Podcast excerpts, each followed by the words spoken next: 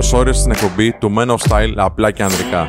Είμαι ο Σπύρος και θα είμαι ο κοδεσπότης σας στη μοναδική εκπομπή στην Ελλάδα που βλέπει τα πράγματα από ανδρική σκοπιά.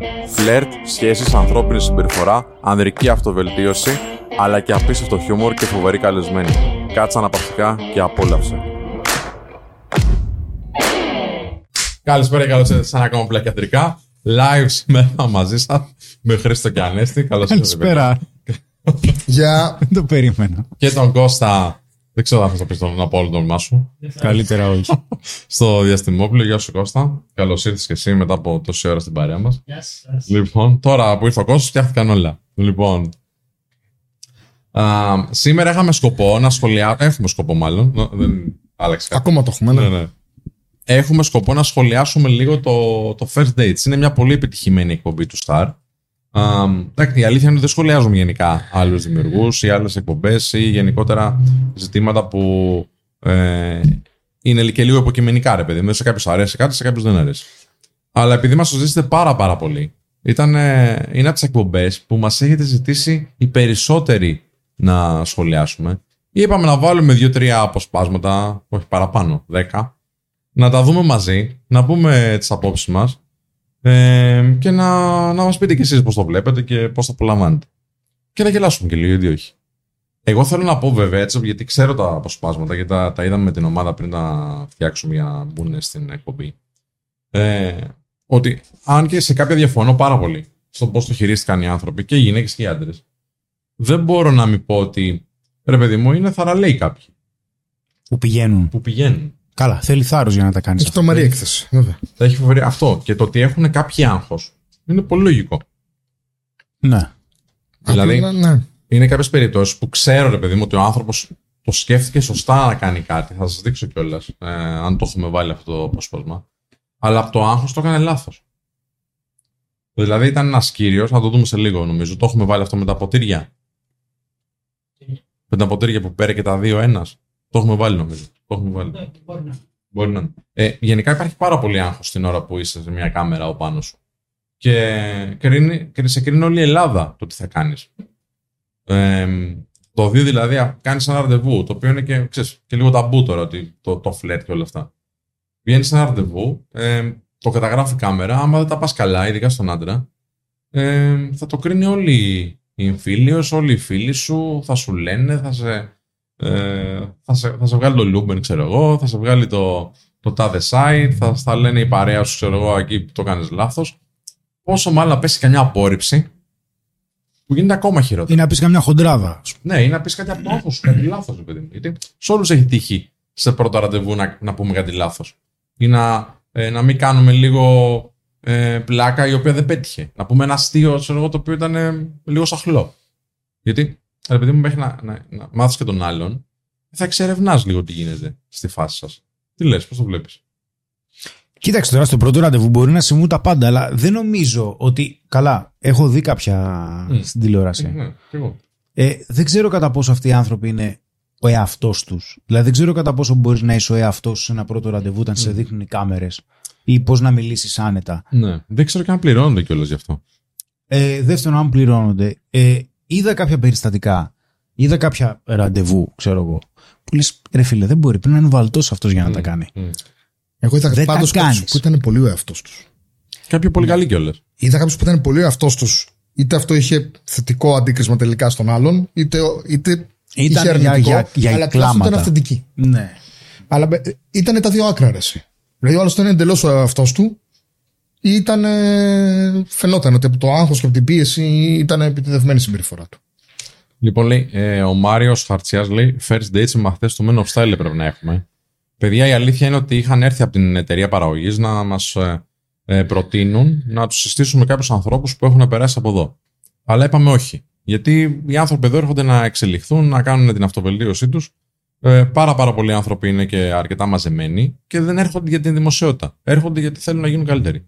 Οπότε δεν το. Συζητήσαμε όμως για το πώς το σκέφτονται το concept και ήταν κάπως έτσι όπως το παρουσιάζουν τώρα. Δεν νομίζω δηλαδή ότι είναι ε, εντελώς στημένα. Μπορεί κάποια να είναι κάποιοι άνθρωποι οι οποίοι ε, είναι λίγο ηθοποιοί, είναι λίγο πιο μιλημένοι για να υπάρχει λίγο τηλεθέαση. Δεν ξέρουμε. Μπορεί. Ε, για, να, και για να δώσουν και λίγο, ας πούμε, κάποιο υλικό στον κόσμο, να το δει, ξέρω, τα πρώτα επεισόδια ειδικά, και μετά να πει, Α, θέλω να πάω κι εγώ. Να είναι πιο εύκολο δηλαδή να πάει κάποιος. Γιατί ειδικά στην αρχή, ε, πώς θα τους βρεις τους πρώτους παίχτε. Έτσι που δεν ξέρεις ποιο είναι το παιχνίδι, τι γίνεται κτλ. Λοιπόν, η Μαρία λέει κρυφή ηθοποιή είναι σίγουρα. Α, Μμ. Όχι όλοι. Κάποιοι από αυτούς είναι ηθοποιοί, λέει. Παιδιά, δεν ξέρουμε, παιδιά. Σας είπα. Μάλλον δεν είναι όλοι, γιατί μας είχαν ζητήσει εμάς να συνεισφέρουμε κάπως. Και απλά δεν ε, συνεργαστήκαμε. Έτσι, δεν, δεν συμφωνήσαμε σε αυτό. Οπότε δεν νομίζω, γιατί ψάξαν οι άνθρωποι. Ε, τι εννοείς στημένο, υπάρχει παραγωγή από πίσω show. Ναι, ακριβώς. Δηλαδή, ε, στημένο μάλλον 3FS εννοούν οι άνθρωποι εδώ ότι είναι ηθοποιοί, είναι, είναι σκριπτάκι αυτό που γίνεται στο ραντεβού. Αλλά θα δείτε, παιδιά, ότι δεν είναι τόσο. Δηλαδή, σε κάποιες περιπτώσεις φαίνεται ότι ξέρεις, αυτό που βλέπει αυτός ο άνθρωπος και εκείνη τη στιγμή που αντιδρά με, την, με αυτό που του λέει η κοπέλα ή αντίστοιχα η κοπέλα Ναι. με το ραντεβού της, είναι εντελώς αυθόρμητο. Δηλαδή, της βγαίνει ή του βγαίνει ε, σαν έκπληξη. Αποκλείεται να είναι τόσο καλή ηθοποιή μερικοί. Αποκλείεται. Είναι, φαίνεται ότι είναι πολύ αληθινές αντιδράσεις τους. Η Ήρα λέει: Ο Σπύρος λέει μοιάζει λίγο με τον μπάρμαν τον Τάσο χωρίς μαλλιά. Ευχαριστώ πάρα πολύ. Ε, Ο μπάρμαν είναι πολύ ωραίος χαρακτήρας. Μμ. Δηλαδή, εντάξει, αυτός προφανώς είναι ηθοποιός, νομίζω ο άνθρωπος. Δεν ξέρω αν είναι ε, μπάρμαν επαγγελματίας. Ε, πάντως ξέρει πολύ καλά τι λέει και πότε το λέει. Είναι πολύ καλός. Είναι πολύ καλός. Και, και νομίζω ότι βοηθάει και τους παίκτες. Να νιώσουν λίγο καλύτερα με το χώρο. Ε, σε κάποια φάση δηλαδή που λέει σε κάποιον ε, σου αρέσει το κορίτσι, δεν σου αρέσει, ξέρω εγώ, έτσι να, να τον αφήσει λίγο να εκφραστεί. Ε, κάνει λίγο boost. Ε, λοιπόν, πριν ξεκινήσουμε να βλέπουμε βίντεο και να σχολιάζουμε όλοι μαζί, να σας πω ότι μπορείτε να μας βοηθήσετε να έρθει περισσότερος κόσμος στην παρέα μας με το να κάνετε like ακριβώς από κάτω από την οθόνη έτσι όπως βλέπετε. Έτσι όπως βλέπετε τον Ανέστη δηλαδή. Κάντε ένα like, κάντε ένα έτσι. Μπορείτε τώρα, εφόσον οι φίλοι σας δεν ασχολούνται με τίποτα άλλο και αντί να βλέπουν ε, χαζομαρούλες στην τηλεόραση, να έρθουν εδώ στην παρεούλα μας, να δούμε μαζί και να σχολιάσουμε και να γελάσουμε. Οπότε να κάνετε ένα share, α, να πάρετε το link δηλαδή που είναι είτε πάνω στον υπολογιστή σας, ε, στο, στο browser σας, στον ε, φιλομετρητή, έτσι το λένε. Και ή το share ακριβώς από κάτω και να το στείλετε στις ομαδικές, να το στείλετε στα social media σας και να έρθουν και άλλοι εδώ. Ευελπιστούμε να είναι like money και να περάσουμε όλοι καλά. Λοιπόν, να πάμε να δούμε το πρώτο βίντεο, Κώστα. Τι λες, θα τα καταφέρουμε; Πείτε μας αν ακούγεται μόλις αρχίσουμε. Έτσι. Καρίνα, ένα έχω να σου πω με τον τεκολιτέ. Δεν θα μπορεί να σε κοιτάξει τα μάτια. Δεν πειράζει. Ωραία. Έχουμε εδώ μάτια και εδώ μάτια. Εγώ δυσκολεύομαι. Είμαι ο εαυτός μου. Αν με γουστάρει, θα το δει. Αν δεν γουστάρει, δικό του πρόβλημα. Δεν θα κάνω πίσω πουθενά, γιατί είμαι εγώ ολόκληρο πακέτο. Ζητάω και εγώ ολόκληρο το πακέτο. Μου αρέσει να είναι εντυπωσιακή, όμορφη, όχι για να τη βλέπουν οι άλλοι, αλλά για να τη βλέπω εγώ. Εγώ έχω κοιλιακού. Θέλω άντρα να έχει κοιλιακού επίσης, κατάλαβες. Εδώ είμαστε, Ρικάρδο. Οπ, ε, καλησπέρα. Καλησπέρα. Τι κάνουμε; Τι κάνουμε; Καλά, εσύ; Είναι Καλά. η Καρίνα. Ε, εντάξει, έχει ωραία εμφάνιση, είναι εντυπωσιακή, με χαμόγελο. Τη βλέπω είσαι πολύ γυμνασμένη. Βέβαια, κάθε μέρα. Όχι κάθε καλό. μέρα, πέντε φορές την εβδομάδα.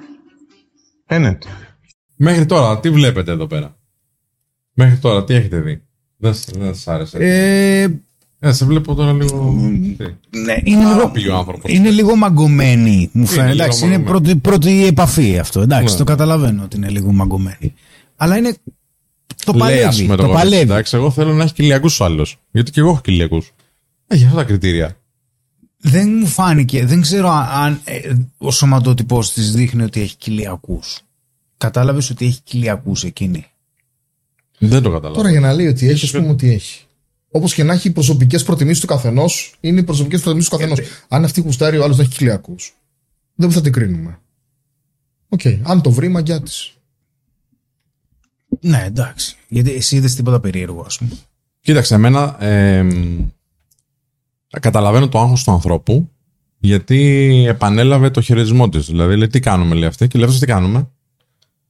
Δεν είπε, ξέρω, πώς είσαι, τι γίνεσαι. ξέρω. Ναι, εντάξει. Δεν έδωσε Επίσης, απάντηση. φαίνεται επίσης ότι ήταν αγχωμένος Ναι. ότι έχασε το, το που καθόντουσαν.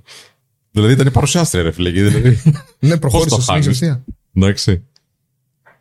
Οπότε θεωρώ ότι είχε, ήταν αρκετά αγχωμένος. Και του άρεσε. Ναι. Το είπε και στην κάμερα Ναι. ότι τη βρήκε εντυπωσιακή, του άρεσε. Οπότε σίγουρα αυτό αύξησε το άγχος του. Είναι, έχει μαγαζί, λέει, είναι όντως μπάρμαν το παιδί αυτό. Α, ωραία. Άρα ξέρει τι κάνει και το έχει, και έχει ασχοληθεί κιόλας. μιλώντας με αυτούς τους ανθρώπους. Δηλαδή, επειδή ήμουν στο, σε ένα κανονικό μαγαζί, γίνονται αυτά; Τα ραντεβού πάνε, ξέρω εγώ, ή ο ένας φλετάρει με την άλλη, ξέρω εγώ. Ε, πολύ σοβαρά κριτήρια λέει ο Κωνσταντίνος Κωνσταντίνου. Γουστάρω τρίλιζα.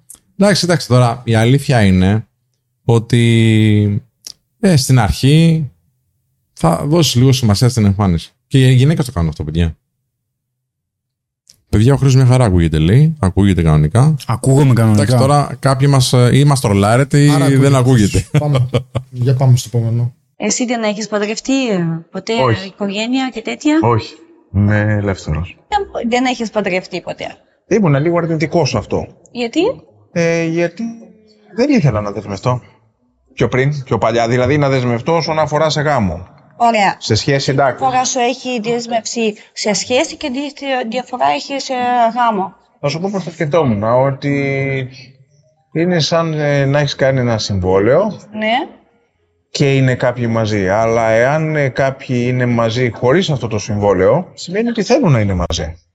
Και στο Γιατί γάμο μπορούν- το ίδιο δεν είναι; Μπορούν ανα πάσα στιγμή να πούνε «Γεια, ανοίγω την πόρτα και φεύγω». Και στο γάμο δεν μπορούν αυτό. Είναι και πιο δεν δύσκολο. χωρίς. λίγο. Είναι μια σύμβαση λίγο πιο... Άρα σημαίνει μέχρι στιγμής δεν έχεις γνωρίσει σωστό άνθρωπο. Να σου πω, σωστό άνθρωπο σαν άνθρωπο, ναι, αλλά σ- αυτό που έψαχνα όχι. Η μεγαλύτερη σου σου σχέση, Η μεγαλύτερη μου σχέση ήταν γύρω στα 10 χρόνια. 10 χρόνια και δεν παντρευτήκατε, δεν κάτι τίποτα; Ε, όχι, μείναμε καλοί φίλοι. Δεν ήμουν έτοιμος να παντρευτώ. Και ήθελε οικογένεια και γι' αυτό χωρίσαμε. Μετά από 10 χρόνια. Μου- Αυτό μου φαίνεται βο, βο, βολεμένος είναι. Βολεύει να, είσαι, να μην είσαι μόνος σου, να σε προστατεύει κάποιος, να σε φροντίζει, αλλά δεν θέλεις να δώσεις συντροφιά στο υπόλοιπο του ανθρώπου, ξέρεις, που ζητάει εσένα. Είναι, λες ότι πάω στο άλλο επίπεδο. Εντάξει, εγώ, εγώ το θεωρώ τίμιο που είπε ότι ξέρεις, δεν ήμουν έτοιμος. Τρένο το πήγε. Ναι, ναι, εντάξει. Καλά, με το 4 Ανάσα δεν πήρε. Κοίτα, αυτό δεν είναι τεστ. Είναι Αυτό είναι δεν θα πάρει ανάσα. Έχω μπρο- Έχω μπροστά μου, ξέρω εγώ, ε, τις ερωτήσεις που- που είναι να σου κάνω. Checklist. Ναι, τον πίεσε. Και έχεις παντρευτεί. Ε, όχι. Γιατί; Ε, δεν νόμιζα ότι ήμουν έτοιμος. Γιατί δεν ήσουν έτοιμος; Ε, γιατί δεν ήμουν έτοιμος; Και γιατί δεν ήσουν Άρα έτοιμος; είσαι βολεμένος. Και άρα ήσουν βολεμένος. Δεν του το είπε, το είπε μετά. Στα... Είπε, βολεύεσαι. Το είπε βολεύεσαι. δεν Είπε το τη λέξη, τη λέξη βόλεμα την ανέφερε. ε, το, έχει, έχει απορριφθεί, έτσι. Το, έχει απορριφθεί. Εν τω μεταξύ, ο τύπος είναι 48. Ε, θα σας πω κάτι προσωπικό μου. Ε, μετά τα 39 παρατήρησα ότι οι γυναίκες με ρωτάγανε περισσότερο συχνά αν έχω παντρευτεί και γιατί δεν έχω παντρευτεί μέχρι τώρα. Που όσο εκείνο το σημείο το βρίσκω normal όσο έχεις μεγαλώσει. Ναι. Να το ρωτάνε, να τους φαίνεται περίεργο γιατί δεν το έχεις κάνει ακόμα το Κοίτα, εξαρτάται το σε ποιο βήμα σημείο του ραντεβού θα σε ρωτήσει. Αλλά αυτό ήταν ανάκριση. Άλλο να σε ρωτήσει τώρα στο πρώτο ραντεβού, σε πόση ώρα να σε ρωτήσει, ας πούμε. Εντάξει, πόσο. Ήταν ανάκριση. Ήταν, Είναι σαν ανάκριση, μου φάνηκε, ξέρεις, σαν. Απάντα, μωρέ. Κάπως μου. σαν να λέει προσπα... θα, θα βρω ότι έχεις κάποιο πρόβλημα. Γι' αυτό δεν είσαι έχεις παντρευτεί. Έχεις κάποιο πρόβλημα. Ναι. Έχεις κάποιο πρόβλημα. Παραδείξτε το. Λέει η Νόνη, έχω ερώτηση. Λέει, το να μην θέλει κάποιος γάμο οικογένειας είναι κριτήριο μη συμβατότητας; Ε, εξαρτάται σε τι ηλικία είσαι και τι θέλει ο κάθε άνθρωπος, έτσι. Αλλά ε, από κάποιο σημείο και μετά είναι σημαντικό να θέλουμε να κάνουμε και μια οικογένεια και να θέλουμε να κάνουμε και κάποια παιδιά. Είναι, η, η οικογένεια είναι κάτι ιερό, είναι μια συνέχιση και είναι και μια τεράστια ένδειξη αυτοθυσίας γιατί σταματάς να ζεις για σένα και αρχίζεις και ζεις για τους άλλους. Αρχίζεις και ζεις για την οικογένειά σου, για να της παρέχεις κάποια πράγματα για το παιδί που το παιδί συμβολίζει ένα μέλλον να μείνουμε για πάντα μόνοι μας. Το να μείνεις για πάντα μόνος σου μπορεί να είναι επιλογή, ανεξάρτητα αν κάποιος μπορεί να το κρίνει ή όχι. Προφανώς είναι υποκειμενικό, αλλά είναι, η οικογένεια είναι το πιο σημαντικό. Υπάρχει και είναι και πολύ σημαντική αξία κιόλας. Οι γυναίκες της παρέας τώρα τι λέτε, του έκαναν άκρηση ή ήταν κάτι που θεωρείτε κι εσείς ότι θα θέλατε να ρωτήσετε και νωρίς κιόλας στην κουβέντα, στον πρώτο ραντεβού; Η Μαρία λέει ήταν πιεστική και η Ευαγγελία λέει πολλές ερωτήσεις η μία πίσω από την άλλη. Εμένα με άγχωσε. Λέει θα δώσω τον άνθρωπο. ναι, ναι, ναι, ναι, ναι. Συμφωνώ. Έτσι. Λέει εδώ ο, ο Στέφανος, νομίζω το είπε. Ναι. Πες, Κατάλαβα. ο Στέφανο Νικολάη. Όχι. Ότι δεν οδήγησε τη συζήτηση αυτό. Ναι, ναι, ναι. Ναι. Εντάξει, τώρα εμείς βλέπουμε ένα απόσπασμα, αγαπητέ Στέφανε, έτσι και από το κοινό. Δεν είναι δηλαδή στάνταρ ότι ε, δεν οδήγησε στη συζήτηση. Βλέπουμε ένα κομμάτι το οποίο θεωρούμε ότι είναι σημαντικό και ε, είναι και αυτά που δείχνει και η τηλεόραση. Μπορεί όντως να κάνει και αυτός κάποιες ερωτήσεις. Ε, αλλά ξέρεις τώρα, σου είπα και μέσα στο κομμάτι της, ε, του άγχους και της προβολής και όλα αυτά, μπορεί κάτι να σου ξεφύγει. Εδώ μας λένε οι φίλοι ότι η συγκεκριμένη γυναίκα έχει ξαναπάει στο συγκεκριμένο παιχνίδι. Οπότε έχει και την εμπειρία η άλλη, κατάλαβες. Είχε πει με αέρα. Το είχε πάρει τον αέρα του παιχνιδιού. Αυτός είναι ο δεύτερος ή ο πρώτος που βλέπει τώρα; Είναι ο δεύτερος λογικά. Είναι αλλιώς. Είναι ο Ε, δεύτερος. έχει άλλη Είναι ο τώρα. Έχει δεύτερος, άλλη ναι. άνεση. Τώρα, Ε, έτσι, μ, πάω. που θα μπορούσε όμως να κάνει και αυτός και μια ερώτηση. Πες και εσύ. Εσύ σε τι φάση είσαι; Να, το, να αντιστρέψει λίγο την ερώτηση και να κάνει κουβέντα και ο άλλος άνθρωπος. Γιατί μας ενδιαφέρει να μάθουμε και για τη γυναίκα κάποια πραγματάκια. Και αν είναι αυτές οι μόνο οι ερωτήσεις, μπορεί να τη πει ότι ξέρεις από ό,τι φαίνεται είναι το πιο σημαντικό για σένα. Mm. Για ποιο λόγο δεν έχω κάνει οικογένεια μέχρι τώρα, Μήπως θέλεις να κάνεις οικογένεια σύντομα και με ρωτάς; Ναι, η Νόνη λέει κάτι πολύ σωστό. Η, ερω... η ερώτηση από μόνη της δεν είναι κακή. Το ύφος ήταν περίεργο. Ναι, βέβαια. Το ύφος ήταν έντονο. Ναι, ναι, έτσι. ναι, ναι, ναι, ναι. Ναι. Βέβαια. Έχουν δικαίωμα λέει, να πάνε όλοι πολλές φορές. Δεν ξέρουμε, παιδιά. Λογικά ναι, για να μπορεί. Γιατί ψήνεστε. Ο Νίκος λέει ότι η συγκεκριμένη κυρία τον πρώτον είχε προσβάλει πάρα πολύ. Δεν, το- δεν το έχω δει, παιδιά, δεν ξέρω. Όλοι Ε, πάνω από βιβλία είστε, βλέπω. Λέει ήταν, ήτανε πολύ κοντός. Όλοι ναι, είναι ναι, στο και το διάλειμμα. κοντό λέει και έφυγε. Στο διάβασμα, όλοι λιώνουν. Υπέροχα. Ο Κωνσταντίνος λέει first dates νέα τάξη πραγμάτων στα πύλα. Εντάξει, τώρα να γελάσουμε λίγο, παιδιά. Έτσι, να... Και άμα βγήκε μια ωραία πληροφορία, έτσι όπως συζητάμε, γιατί όχι.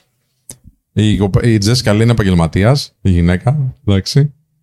Ε, τον πρώτο λέει στο πρώτο ραντεβού τον παράτησε και έφυγε. Τι, σηκώθηκε και έφυγε από το τραπέζι; Γιατί ήταν κοντός, λέει. Άντε ρε. Έτσι λένε τα Γιατί αυτή τι ύψου έχει δηλαδή; Ξέρω. Αλλά μάλλον δεν θέλει κοντούς. θέλει κοιλιακούς και ψηλούς. Λέει πώς αντιμετωπίζεις ερωτήσεις που σε φέρνουν σε δύσκολη θέση, λέει ο Στέφανος. Ε, εντάξει, εγώ δεν, δεν θα είχα πρόβλημα να πω ότι ξέρεις. Δεν θα ήθελα να το απαντήσω τώρα. Αυτό ίσως αργότερα στην ε, γνωριμία μας να έρθει η ώρα να το συζητήσουμε. Εξαρτάται και τι σε ρωτάει τώρα η άλλη. Και, και τι σε φέρνει σε δύσκολη θέση τώρα. Μην είμαστε και ευαίσθητοι. τώρα. Δεν το ρώτησε και κάτι τρελό. Απλά το ύφος ήταν όντως περίεργο. Ε, λέει εδώ ο Γιάννης Παυλά. Ήθελες να πεις κάτι, Ανέστη, συγγνώμη. Σε... Όχι, όχι. Α. Ε, Η συγκεκριμένη λέει δεν ήθελε, οπότε έψαχνε κάτι για να πει ότι δεν μου άρεσε. Καλησπέρα, παιδιά. Καλησπέρα, Γιάννη μου. Καλησπέρα, Γιάννη. Να είσαι καλά, αδερφέ μου. Φιλάκια. Ε, φαντάζομαι, λέει, για να πας και δεύτερη φορά πρέπει να σε δείξει το Λούμπεν πριν. Λέει ο Γιάννης Κανίστρας. Ε, το κάνει για δημοσιότητα, λες, για αναγνωρισιμότητα. Ναι. Λέει ο Νίκ, ε, να μείνει μόνη της αν θέλει ψηλούς με κοιλιακούς με φωνή Χριστού. ε, να μείνει μόνη της. λοιπόν. Ε, λέει, παιδιά, να δηλώσει και συμμετοχή. Όχι, φίλε, δεν χρειάζεται. Ε, κάποια πράγματα και να μην θες να τα δεις Χριστό, όλο και κάπου θα σου πεταχτούν. Αυτό. Α, ναι, και καλά. Δικαιολογεί τώρα ότι ασχολείται με το θέμα. Τι έγινε; Δικαιολογεί ότι ασχολείται με το first Και date, λογείται ρε. που έχει δει εκπομπές πολλές και ξέρει. Ότι του Α, πετάγονται ναι, βρε, το κατάλαβα. Θελά Ναι. του τάδε.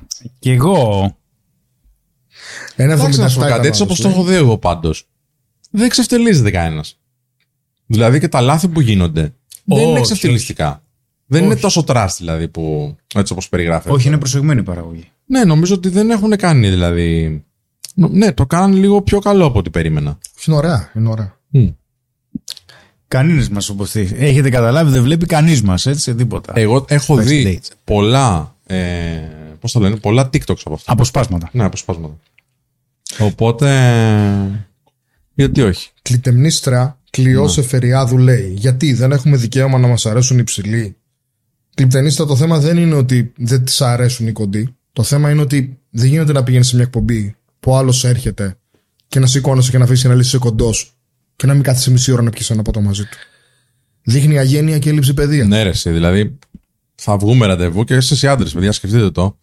Ε, θα βγείτε ένα ραντεβού, δεν θα κάτσετε τώρα ε, μία ώρα να πιείτε ένα ποτό να γνωρίσετε τον άνθρωπο. Ανθρώπινα να μιλήσετε. Έτσι δεν είναι. Φυσικά. Εντάξει. Ακόμα και αν τελικά ναι, δεν τρελαίνεσαι, θα πιεις ένα ποτό, θα περάσετε 40 λεπτά μαζί και θα φύγεις σαν κύριος. Δεν θα φύγεις με αγένεια τον παρατήσει τον άλλο σύξυλο. Ε, λέει ο Ραφαήλ, η αυτοπροβολή είναι το νέο νόμισμα της εποχής, παιδιά. Ε, δεν διαφωνώ ότι κάποιοι πάνε γι' αυτό. Το βασικά είναι σχεδόν σίγουρο. Νομίζω όμως κάποιοι άλλοι και άλλες πάνε για να γνωρίσουν ανθρώπους, όντως. Και θα το δείτε στα επόμενα. Να βάλουμε και ένα ακόμα, να δούμε το, το τέλος. Πού μένεις; Ε, Εγώ μένω κοντά στο κέντρο γιατί με βοηθάει για τη δουλειά μου, να μπορούμε να μετακινούμε. Γιατί κινούμε με τα μέσα, ναι, ναι, μέτρο. μετρό, αυτά. Δεν έχει το αυτοκίνητο, δεν οδηγάς ή δεν έχεις. Έχω δίπλωμα αυτοκινήτου, έχω δίπλωμα μηχανής, δεν έχω αυτοκίνητο. Ο άνθρωπος στα 46 του να μετακινείται μέσω κάπως είναι όταν έχεις αυτοκίνητό σου λες ok μπήκα, βγήκα, είναι ανεξάρτητος. Τώρα εκείνος μπορεί να πει ότι βγήκα με μια κοπέλα ραντεβού, α, ε, 12 η ώρα κλείνει ε, τα μετρό, πρέπει να προλάβω, πώς θα κάνω αυτό.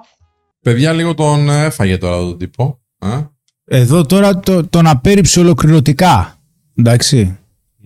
Δηλαδή, του είπε για το μεταφορικό τώρα. Του λέει: Δεν γίνεται να είσαι 40 κάτι χρόνων και να μην έχεις μεταφορικό. Κάτι δεν πάει καλά με τη ζωή σου. Θα βγεις ραντεβού και θα περιμένεις τώρα να φύγεις με το μετρό. Γιατί δεν μπορεί να πάρει ταξί να πάει σπίτι του. Ναι. Λοιπόν, ε, εγώ τώρα. Κοίταξε, η αλήθεια είναι ότι ένα αυτοκίνητο είναι πολύ χρήσιμο ρε φίλε, και δείχνει πράγματα. Εντάξει. Αλλά τώρα, άμα δεν σε βολεύει, δεν το χρειάζεσαι ποτέ. Δηλαδή, τι να, εντάξει. Ε, φίλε, μισό λεπτό. Εντάξει, κοίταξε, θα σου πω. Από κάποιο σημείο και μετά θέλεις να πας ένα διήμερο με, τον, ά- με τον άνθρωπό σου. Εντάξει. Ή βρέχει. Αν μου πεις θα παίρνεις ταξί ή θα πας κάπου, ας πούμε, θα είσαι καλά ντυμένος.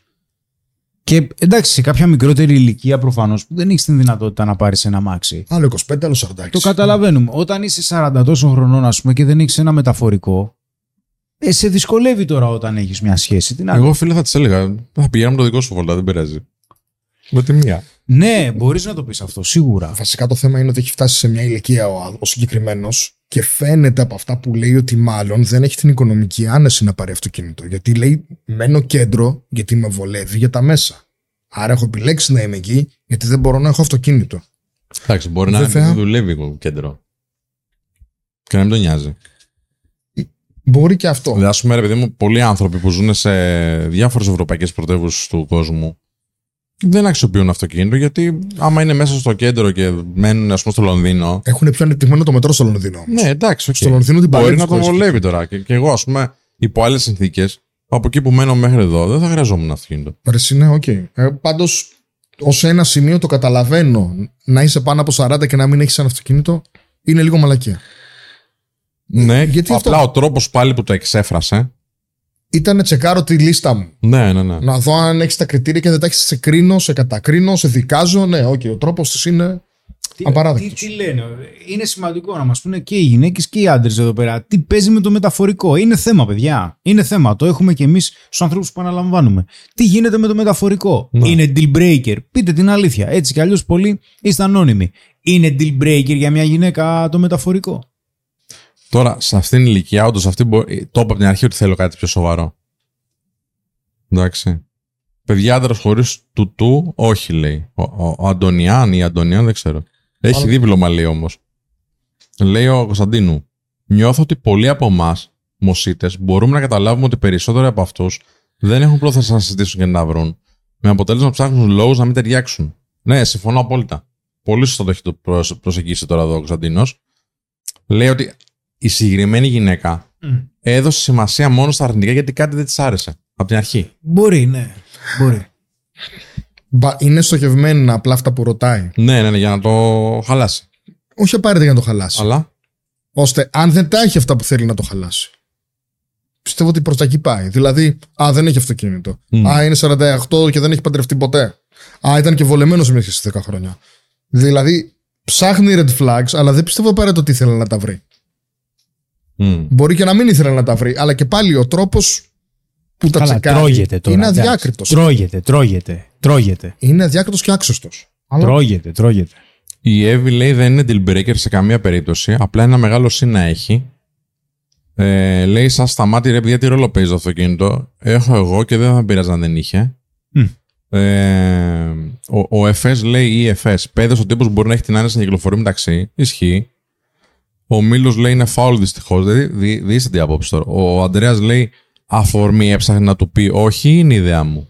Ναι, το είπε και ο Στέφανος πιο πάνω νομίζω. Όχι καλέ, πήγε με τις καλύτερες των προθέσεων.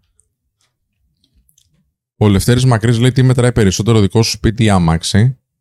Ε, νομίζω παιδιά το σπίτι μετράει. Τι λες; Νομίζω Από το σπίτι οποιαδήποτε μετράει, άποψη. Τώρα να πω κάτι, γιατί μου χτυπάει συνέχεια αυτό στο μυαλό μου. Είχαμε κάποιους μαθητές το 16, δύο μαθητές παιδιά, που ο ένας μου έλεγε Οι κοπέλες με χωρίζουν γιατί δεν έχω αυτοκίνητο. Και ο άλλος μου έλεγε Οι κοπέλες με χωρίζουν γιατί δεν έχω δικό μου σπίτι. Στον έναν λείπει το άλλο. Εντάξει, δεν μπορείς Και- να τα έχεις όλα πάντα. Δεν πιστεύω, επειδή μου εξηγούσε τις καταστάσεις, περισσότερο ήταν ότι είχαν ανασφάλεια με αυτό που τους έλειπε και προέβαλαν, προέβαλαν την ανασφάλειά τους στη γυναίκα και έπεφτε στο μεγεθυντικό φακό μετά το πρόβλημα, παρά το ότι δεν είχαν αυτοκίνητο ή δεν είχαν σπίτι. Ναι, ασχέτως Γιατί- ασχέτως πώς το χειρίστηκε η συγκεκριμένη, γιατί η συγκεκριμένη νομίζω πήγε πολύ στοχευμένη σε αυτό. Και Ε, ήταν 48 ο άλλος. Με αυτέ ναι, τώρα ναι. 28-30 χρονών που σε αυτέ τι ηλικίες και να μην μένει μόνος σου και να μην έχεις αυτοκίνητο δεν είναι τραγικό. Ναι, πρόσεχε όμως να σου πω κάτι. Αν εγώ έχω ένα τραύμα, ρε παιδί μου, και δεν θέλω να οδηγήσω. Γιατί βρέθηκα μικρός σε ένα ατύχημα. Δεν έχω δικαίωμα σε μια καλή σχέση. Βεβαίως. Προφανώς. Προφανώς. Όχι με τη συγκεκριμένη κυρία, βέβαια. Ναι. Αν το εξηγούσε κάπως ή αν το, το απαντούσε λίγο διαφορετικά ε, και δεν ήταν στοχευμένη η ερώτησή της, ή μάλλον ο τρόπος που το, το προσέγγισε συγκεκριμένη, βρίσκεις άκρη. Γιατί και από τα ε, αποτελέσματα των ε, μηνυμάτων που έχουν εδώ οι φίλοι και οι φίλες και μας τα λένε, ε, δεν είναι απαραίτητα deal breaker. Δεν είναι απαραίτητα. Γιατί, εντάξει, παιδιά, υπήρξαμε και στη ζωή μας χωρίς αυτοκίνητο. Δεν είχαμε γυναίκε στη ζωή μας. Λοιπόν, συμφωνούν εδώ τα παιδιά. Ε, νομ- και με τον Ανέστη συμφωνούν βέβαια. Εντάξει, θα κάνουμε ένα μάτς Ανέστη να... Αν και μαζί συμφωνούμε. Δεν πειράζει.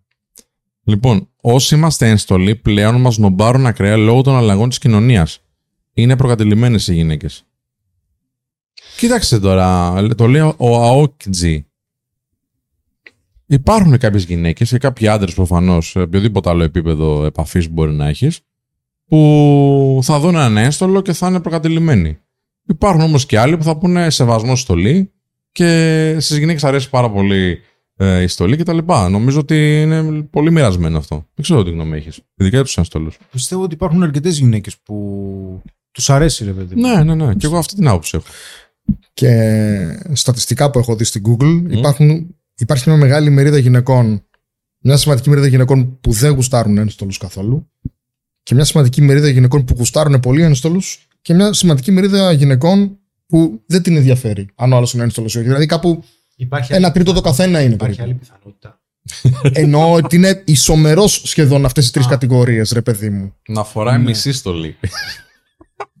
Ότι είναι σχεδόν Λίγο ισομερός εύκολο. αυτέ τι τρεις κατηγορίες. Δεν είναι Υπάρχουν και ότι. αυτές που τους αρέσουν οι άστολοι. λοιπόν, λέει ο Σπάρκη, ακούστε τώρα παιδιά να δείτε. Εγώ το έχω πάθει αυτό που λες Σπύρο. Και παρόλο που έχω αμάξι, οδηγώ μόνο για ώρα ανάγκης. Και ισχύει το άκυρο από γυναίκες που ξέρουν με αυτό. Βέβαια. Δύσκολα τα πράγματα, παιδιά. Η μητέρα μου μου είπε ότι αν πλησιάσω το εξοχικό θα μου κάνει μήνυση. Σταύρος κεφαλαίας. Τι Με τη πράγμα. μητέρα σου. Τι έγινε, δεν, ε, δεν έφαγες τι ε, Αυτό τι σχέση έχει; τις κιλοπίτες που φτιάξε. Δεν ξέρω. Τη πήγε. Κάπου θα το πεις, θα το πεις, θα το πει, αλλά έχει ενδιαφέρον το, το μήνυμα. Λοιπόν, Στέφανος Νικολαίδης, κάντε κανένα like, ρε. Ακριβώς, ρε παιδιά, είστε 530 άνθρωποι τώρα εδώ πέρα. Έχουμε τόσους ανθρώπους εδώ πέρα και έχουμε μόνο 150 like. Κάνε ένα like. Κάντε και ένα share το βίντεο. Εντάξει, είχαμε δύο-τρεις δυσκολίες εκεί πέρα με τον ήχο. Ε, νερό και αλάτι, τόσα πράγματα έχουμε περάσει μαζί. Λοιπόν, παιδιά, οκ, ο τύπος δεν είχε κάτι από αυτό που έψαχνε η τύπισσα. Ναι, οκ, δεν είχε τίποτα. Δεν είχε τίποτα από αυτά. Ε, αλλά δεν είπε κάτι, ας πούμε. Ξέρεις, πολύ καλό παιδί, ωραίος χαρακτήρας, κάτι τέτοιο. Έλα, παιδί μου, φαρμάκι έσταζε. Αν, Φαρμάκι. αν ψηφίσουμε, λέει, να πάει ο Χρήστος σε ένα από αυτά, θα πάει; Θα πήγαινες; Όχι. Γιατί; Ε, γιατί είναι θέμα αξιοπρέπειας. Έλα, ρε, γιατί δεν είναι. Με τίποτα, με τίποτα. Και δεν έχω και λόγο. Σε μερικές αρέσει να τι στολίζουν κιόλας, λέει. Α, άκου εδώ τι λέει ο Μάριος. Μάλλον, μάλλον η κυρία δεν έχει ψάξει να παρκάρει ποτέ για να θεωρεί το αμάξι σαν εξαρτησία. Πολύ σωστό, φίλε. Πολύ σωστό, ωραίο. Ωραίο σχολείο. Λοιπόν, να, να το, να, βάζετε το σιγά σιγά το επόμενο. Θα βγαίνετε ένα δεύτερο ραντεβού. Εσύ τι θα μπίζεις. Εγώ θα έλεγα ναι. Ναι, εγώ θα έλεγα όχι. Α, ωραία. Εντάξει, θέλω κάτι πιο, πιο δυναμικό, πιο έτσι να νιώσω άντρα. Συγγνώμη. Συγγνώμη για τι πράγμα; Όχι, απλά λέω ότι δεν θέλω να σε προσλάβω. Προσβάλλω. Και επειδή εσύ λες έτσι, έτσι, ναι. Όχι, εγώ λέω, εγώ θέλω- λέω Είναι η ότι γνώμη αυτό- του καθενός. Όχι, εγώ λέω αυτό που φέρω. Δεν λέω ότι εσύ είσαι έτσι. Όχι, Λέω δεν ότι εσύ, κατάλαβα. εσύ δεν είσαι αρκετός για μένα. Όχι, Ωραία. ότι δεν είσαι αρκετός. Πολύ καλά. Αυτό Οκ. λέω εγώ. Έγινε. Ε, νομίζω ότι ήταν. Εντάξει, ήταν σίγουρο θα φάει απόρριψη. Από Ναι, το. Εντάξει. Ήταν ξεκάθαρο. Ε, νομίζω το χειρίστηκε καλά όμως με την απόρριψη. Γιατί του είπε κάτι πολύ στραβό, πολύ σοβαρό. Το χειρίστηκε πολύ ωραία, είπε ναι. Ότι ξέρεις τι, δεν είσαι αρκετά αρσενικό. Αυτό του είπε ουσιαστικά. Και της λέει, Οκ. Και λέει, συγγνώμη, του κάνει. Και λέει αυτός, εντάξει, λέει, δεν ισχύει. Αφού το 'πες εσύ, λέει, έτσι είναι για όλους. Δεν ισχύει. Νομίζω το χειρίστηκε άψογα. Για μένα το μοναδικό φάουλ ήταν ότι δεν, κα- δεν το 'βλεπε να έρχεται. Δηλαδή από την όλη τη Ναι. συμπεριφορά στο ραντεβού θα έπρεπε να καταλάβει ότι θα φάει άκυρο. Και δεν χρειαζόταν να πει θέλω να την ξαναδώ. Ναι, εντάξει. Και Μόνο να σας αυτό. πω, καλό είναι να δίνουμε και ένα feedback στους ανθρώπους, γιατί η συγκεκριμένη είναι φαρμακόγλωση. Άμα ξέρει τι είναι άντρας, γιατί δεν τον έχει βρει ακόμα. Θα σου πω, επειδή μάλλον, ξέρεις τι, πιστεύω ότι επειδή έχει και είναι από ξένη χώρα, ίσως και το, το language gap που υπάρχει, η, η αδυναμία να εκφραστεί πλήρως στην ελληνική γλώσσα, να την κάνει πιο σκληρή από ό,τι είναι. Μπορεί. Αλλά ας σας δώσουμε αυτό το benefit of doubt, έτσι, για να το καταλάβουμε όλοι. Αν δεν είχε παρατήσει τον ε, κοντό ύψο 1,77 σύξυλο, Ναι, θα το ναι. Δεν δεχόμουν. είσαι αρκετό. Γιατί το ένα. Και δεν είσαι αρκετό.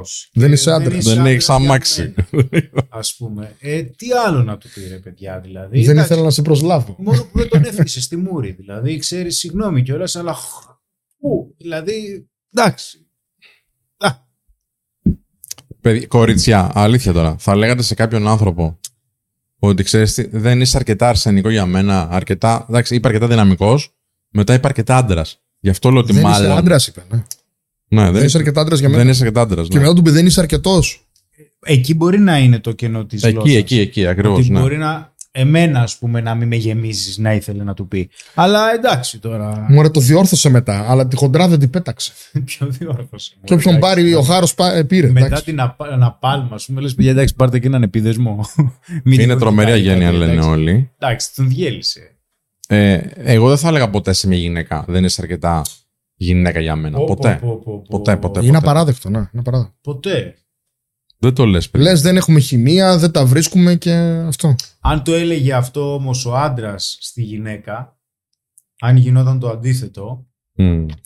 Θα είχαν πει να τον φάνε. τώρα θα, Ναι. θα, θα, θα τον είχαν Δεν θα το σταυρό. δείχνανε. Θα τον είχαν σταυρό. Συμφωνώ. Δεν θα το δείχναμε, φίλε.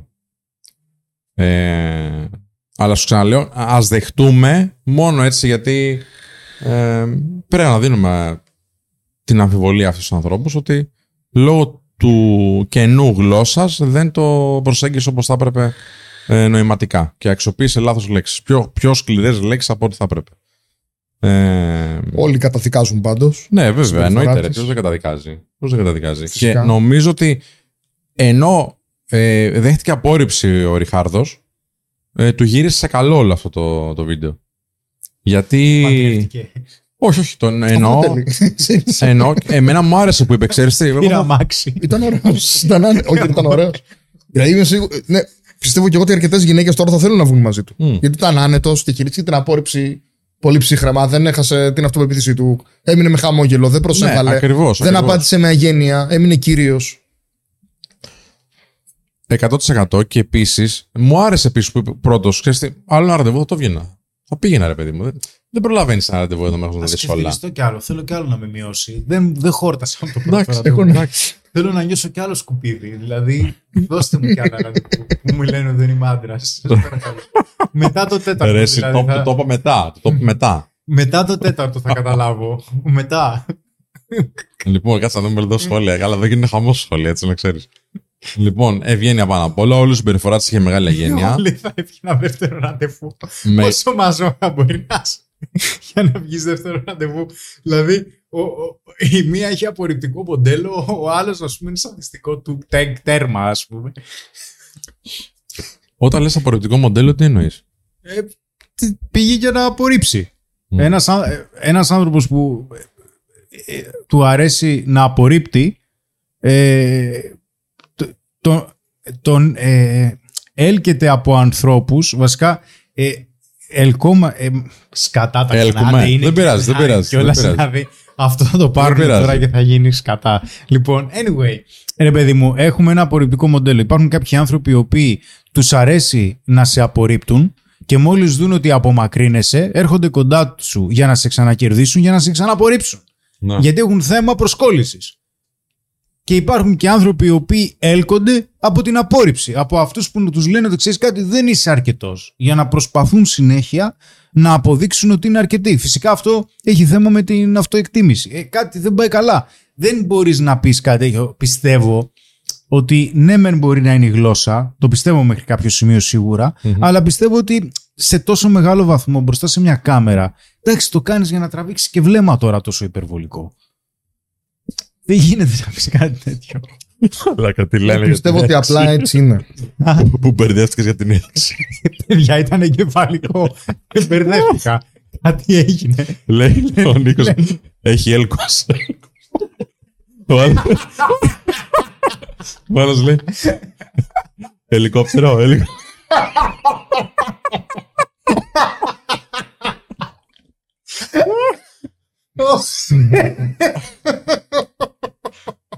Ω, μαλάκα. Ωχ. Το ζωγράφισε το και τέτοια. Εγώ θέλω να το ζωγραφίσω και εκεί λάθος το έκανα. Ωχ. Συγγνώμη, παιδιά, συγγνώμη. Ο, ο Μάριο Ντεμπέλο από την Ιταλία βάζει 5 ευρώ. Ευχαριστούμε, Μάριο. Να σε καλά. Να είσαι καλά. Να σε καλά και περισσότερα την επόμενη. Λοιπόν, παιδιά, γενικά τα reality show τα θεωρώ σκουπίδια. Αλλά το first. Αλλά Ο το Φέλτ first date μου άρεσε για κάποιο λόγο. για κάποιο λόγο. Ε, μυρίζει ποιότητα. Έλκυθρο. Εντάξει, παιδιά, κάναμε ένα λαδάκι. ένα Live. Ω, μέσα, μέσα, παιδιά, κοροϊδέψτε, γελάω πολύ με αυτά, αλήθεια. Είναι σημαντικό, γελάμε, γελάμε. Δημήτρης Λουκάσορο λέει κάτι ωραίο. Γνώρισα κοπέλα που μου είπε ότι έχω την τάση να ψάχνω τα αρνητικά στον άλλον. Ποια είναι η άποψη σας, γιατί εμένα μου φαίνεται πολύ κουφό. Δεν έχουμε βγει ραντεβού μαζί σου, ρε φίλε, τι μας ρωτάς. Όχι, η κοπέλα του είπε ότι αυτή ψάχνει τα αρνητικά στον άλλον. Α, Δεν έχουμε βγει μαζί της ραντεβού. Λοιπόν, εντάξει, ισχύει. Ισχύει, ρε, γιατί δεν υπάρχουν άνθρωποι που ψάχνουν τα αρνητικά. Συνήθως είναι διαθέσιμοι είναι, συναισθηματικά. Μμ. Ψάχνουν τα αρνητικά για να αποφύγουν τη σύνδεση. Βεβαίως. Γιατί φοβούνται ότι, ότι αν έρθουν πιο κοντά με τον άλλον θα τους απορρίψει. Οπότε απορρίπτουν πρώτοι. Είναι μηχανισμός άμυνας. Περίεργα πράγματα. Έχω πάει λέει, σε speed dating, λέει ο Αντώνης, υπέροχη εμπειρία. Με βοήθησε στο φόβο προσέγγιση αλλά και στην εντροπή ότι πάω απ' έξω. Πολλά ζευγάρια σειρά αυτή όθησε να βγουν ξανά ρομαντικά ραντεβού. Α, Εγώ είμαι λίγο κατά του speed dating. Δεν χρειάζεται. Νο- Δεν χρειάζεται, όχι είμαι κατά. Δεν χρειάζεται. Δε- Και δεν κάνεις προσέγγιση, βασικά. Εκεί. Δεν είναι προσέγγιση αυτό. Θεωρείς προσέγγιση; Στείλω fast food το θεωρώ. Αλλά ναι, άξα μας βοήθησε εσένα και σου δούλεψε. Μια χαρά. Καλησπέρα από Ολλανδία. Ελπίζω να δείξετε μετά κάποια πολύ καλά ραντεβού. Ναι, ναι, έχουμε και Θα κάποια δείξουμε πήγαμε καλά, Ναι, ναι, ναι. Ένα. Ξέρεις, ένα. Όντως ένα πρέπει να είναι. Ε, ήταν πολύ καλό. Λοιπόν, παιδιά δεν μπορούμε να δείξουμε όλα τώρα. Ε, Παίζεται σειρά, ξέρω εγώ, 15 επεισόδια πόσα έχει. Και γίνεται χαμός, έτσι. Ε, εν τέλει, όντως, όπως είπατε, έδειξε ότι δεν είναι διαθέσιμη. Δημήτρη, να σου πω κάτι. Εάν υπήρχε ένας άνθρωπος ο οποίος έκανε τσεκ σε όλα τα κουμπάκια, σε όλα τα κουτιά της, πιστεύω θα έδειχνε διαθεσιμότητα.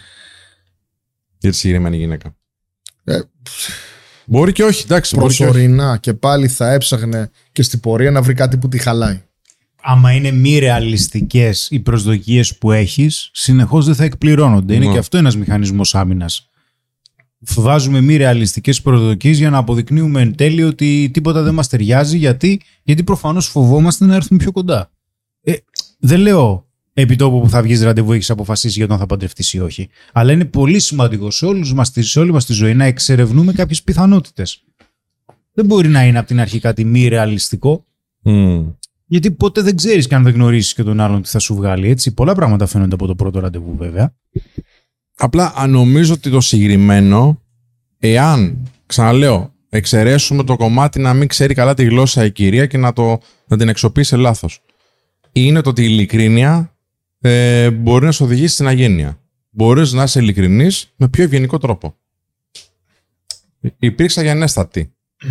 Θα σου πω, η ειλικρίνεια ε, έχει πολλά επίπεδα. Άμα ο καθένας λέει ότι του έρχεται στο κεφάλι, θα γίνει πόλεμος. Ναι, εντάξει. Δεν, εντάξει, έχεις κάποια ειλικρίνεια, ας πούμε. Ε, χρειάζεται κάπως να το μεταφέρεις. Να δούμε τον επόμενο. Πάμε στο επόμενο. Ποιο θεωρείς ότι είναι το μεγαλύτερο σου ελάττωμα; Δεν, δεν θα δώσω εύκολα δεύτερη ευκαιρία. Δεν ξέρω εγώ. Ωραία. Δηλαδή, ζεις για να πω το δεις το δικό ελάττωμα. μου. Ναι, για πες. Για να δω μπορεί να το έχω κι εγώ. Δεν ενημερώνω γενικότερα. Μπράβο. Πες του, ναι. Δεν ενημερώνω. Είμαι πολύ αυθόρμητος τύπος. Μπράβο. Αυτό κι εγώ το έχω. Είμαι πολύ αυθόρμητος. Δεν θα τίποτα σε κανέναν. Γιατί δεν χρειάζεται να ξέρει κανείς κάτι. Έλα, πάρ' το εγώ το πουλάκι. Σε ταΐζω κιόλας, δεν έχεις παράπονο. Yes, ναι. Σ' αρέσει; Ήτανε μία κίνηση το τάισμα εκεί με το κοτοπουλάκι να σπάσει λίγο ο πάγος γιατί έβλεπα πολύ να είναι μαζεμένος και κάπου δεν ήξερα τι άλλο και να κάνω και να τον κάνω λίγο να ανοιχτεί να μιλήσει. Μάλιστα. Οκ. Τι; Λοιπόν. Αυτό με τα ταΐσματα δεν το καταλαβαίνω. Έλα, ρε, ήταν ωραία κίνηση. Έλα, Άσε μας ρε. τώρα. Ήταν πολύ ωραία κίνηση. Εγώ με τον Ανέση συνέχεια τα ιζόμαστε. Αγάπη μου. Ήταν. Όχι, ρε, εντάξει, ήταν ωραίο, ήταν έξυπνο, φίλε. Κοίτα τώρα. Ήταν έξυπνο. Ήταν ωραία κίνηση. Εντάξει, ήταν τώρα ωραία εσύ κίνηση, επειδή κοπέλα. είσαι. Εγώ Απ' θα- τη γυναίκα ήταν ωραία Δεν- κίνηση. Έλα βέβαια. πιο κοντά στο μικρόφωνο. Απ' τη γυναίκα ήταν ωραία κίνηση. Εμένα μου άρεσε. Οκ.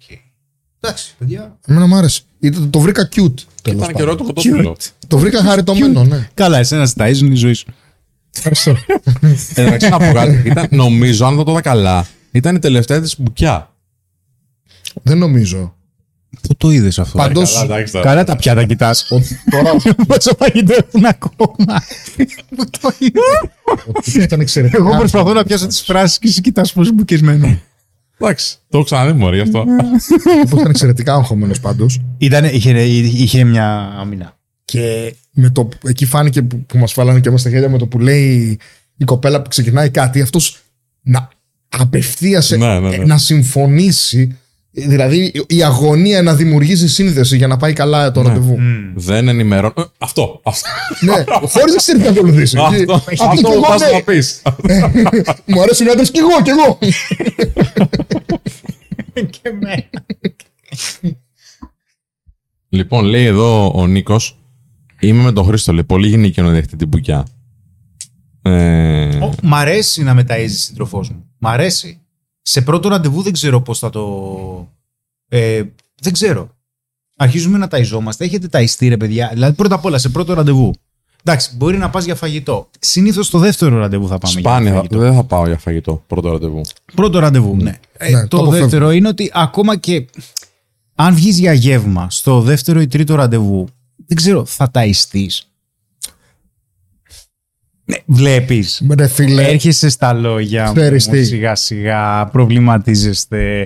Ε, Δεν, Να σου πω κάτι το ωραίο. να μου δώσεις Περίμενε, μια μπουκιά περίμενε. από το φαγητό της να δοκιμάσω δεν το βρίσκω κακό. δεν είπα ότι είναι κακό. Δεν είπα ότι είναι κακό, τίποτα δεν είναι κακό. μου Τι άρεσε. γουστάρουμε κάνουμε. Θα μου Βεβαίως. άρεσε. Ό- Ό,τι μας βγαίνει κάνουμε. Αν το αισθάνθηκε και ε, το ότι το κίνητρό της ήταν να πολύ νιώσει όμορφο, όμορφο, ναι. ήταν ξεχωριστό το κίνητρό της, γιατί σου λέει το έκανε για να νιώσει άνετα. Μμ, μμ. Πάσο Τον είδε μέσα. ματωμένο και τα λοιπά, ναι. με, με τα χίλια, βεβαίως. Αυτό. Να σου πω κάτι. Αλλά να σου Έχεις πω. πάει για ποτό και να σου πει να σου πω δοκίμασε λίγο από το ποτό μου. Δεν, δεν θα παίρνεις μια γουλιά. Δεν θα Θα, δοκιμάζει. θα έπαιρνα μια γουλιά. Ε, Ναι. είναι στο ίδιο πράγμα. Στο ναι, μια... Είναι το ίδιο πράγμα; φίλε. Ε, για μένα Είναι το ίδιο πράγμα το κοκτέιλ με την Δεν μπριζόλα, του βάλει Σπύρο. το καλαμάκι στο στόμα όμως και να τον βοηθήσει να ρουφήξει. Τούτος τον τάι στο στόμα, ρε. Είναι, ήτανε, ήτανε, του- ήτανε, Εντάξει, πώς θα το έκανε, ρε φίλε; Όχι. Του λέγε έλα πάρε, έλα πάρε από εδώ. Ήταν κάτσε, πιο φάε, υπερβολικό μαζί από που- αυτό. Αλλά και πάλι είναι ωραίο για μένα. Άκου, λέω, Θα ταϊστούμε, λέει, και θα με χτυπήσει την πλάτη να ρευτώ μετά.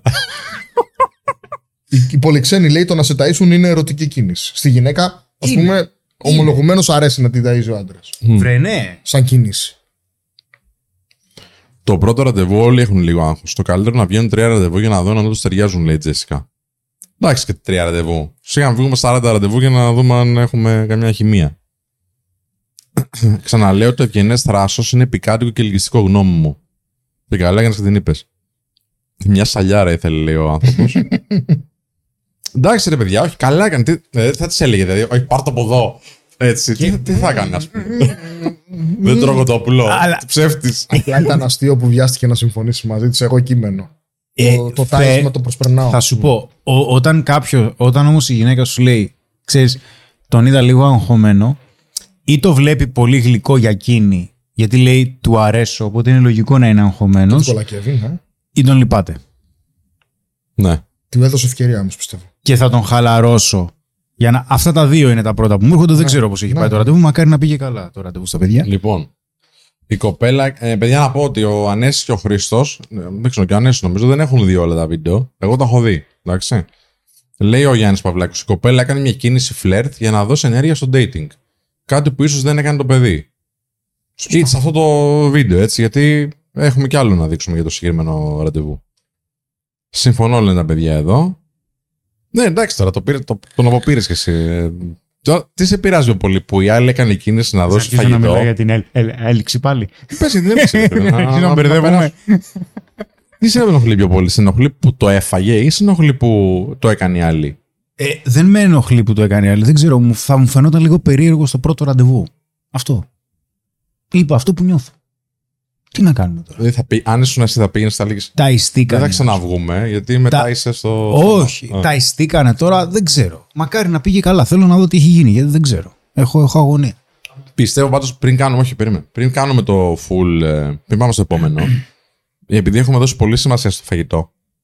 Ε, είναι και η ώρα τώρα, παιδιά. Εντάξει, δεν έχουμε φάει. Πεινάνε. Ναι. Ε, νομίζω το, το κύριο ζήτημα σε αυτή την περίπτωση ήταν που, αυτό που πανέσει που βιάστηκε να τη διακόψει. Για να, δω, για να δείξει σύνδεση. Βεβαίως. Που είναι καλό να δείξει σύνδεση, Να δει, ναι. αλλά άσε να μιλήσει και λίγο η άλλη.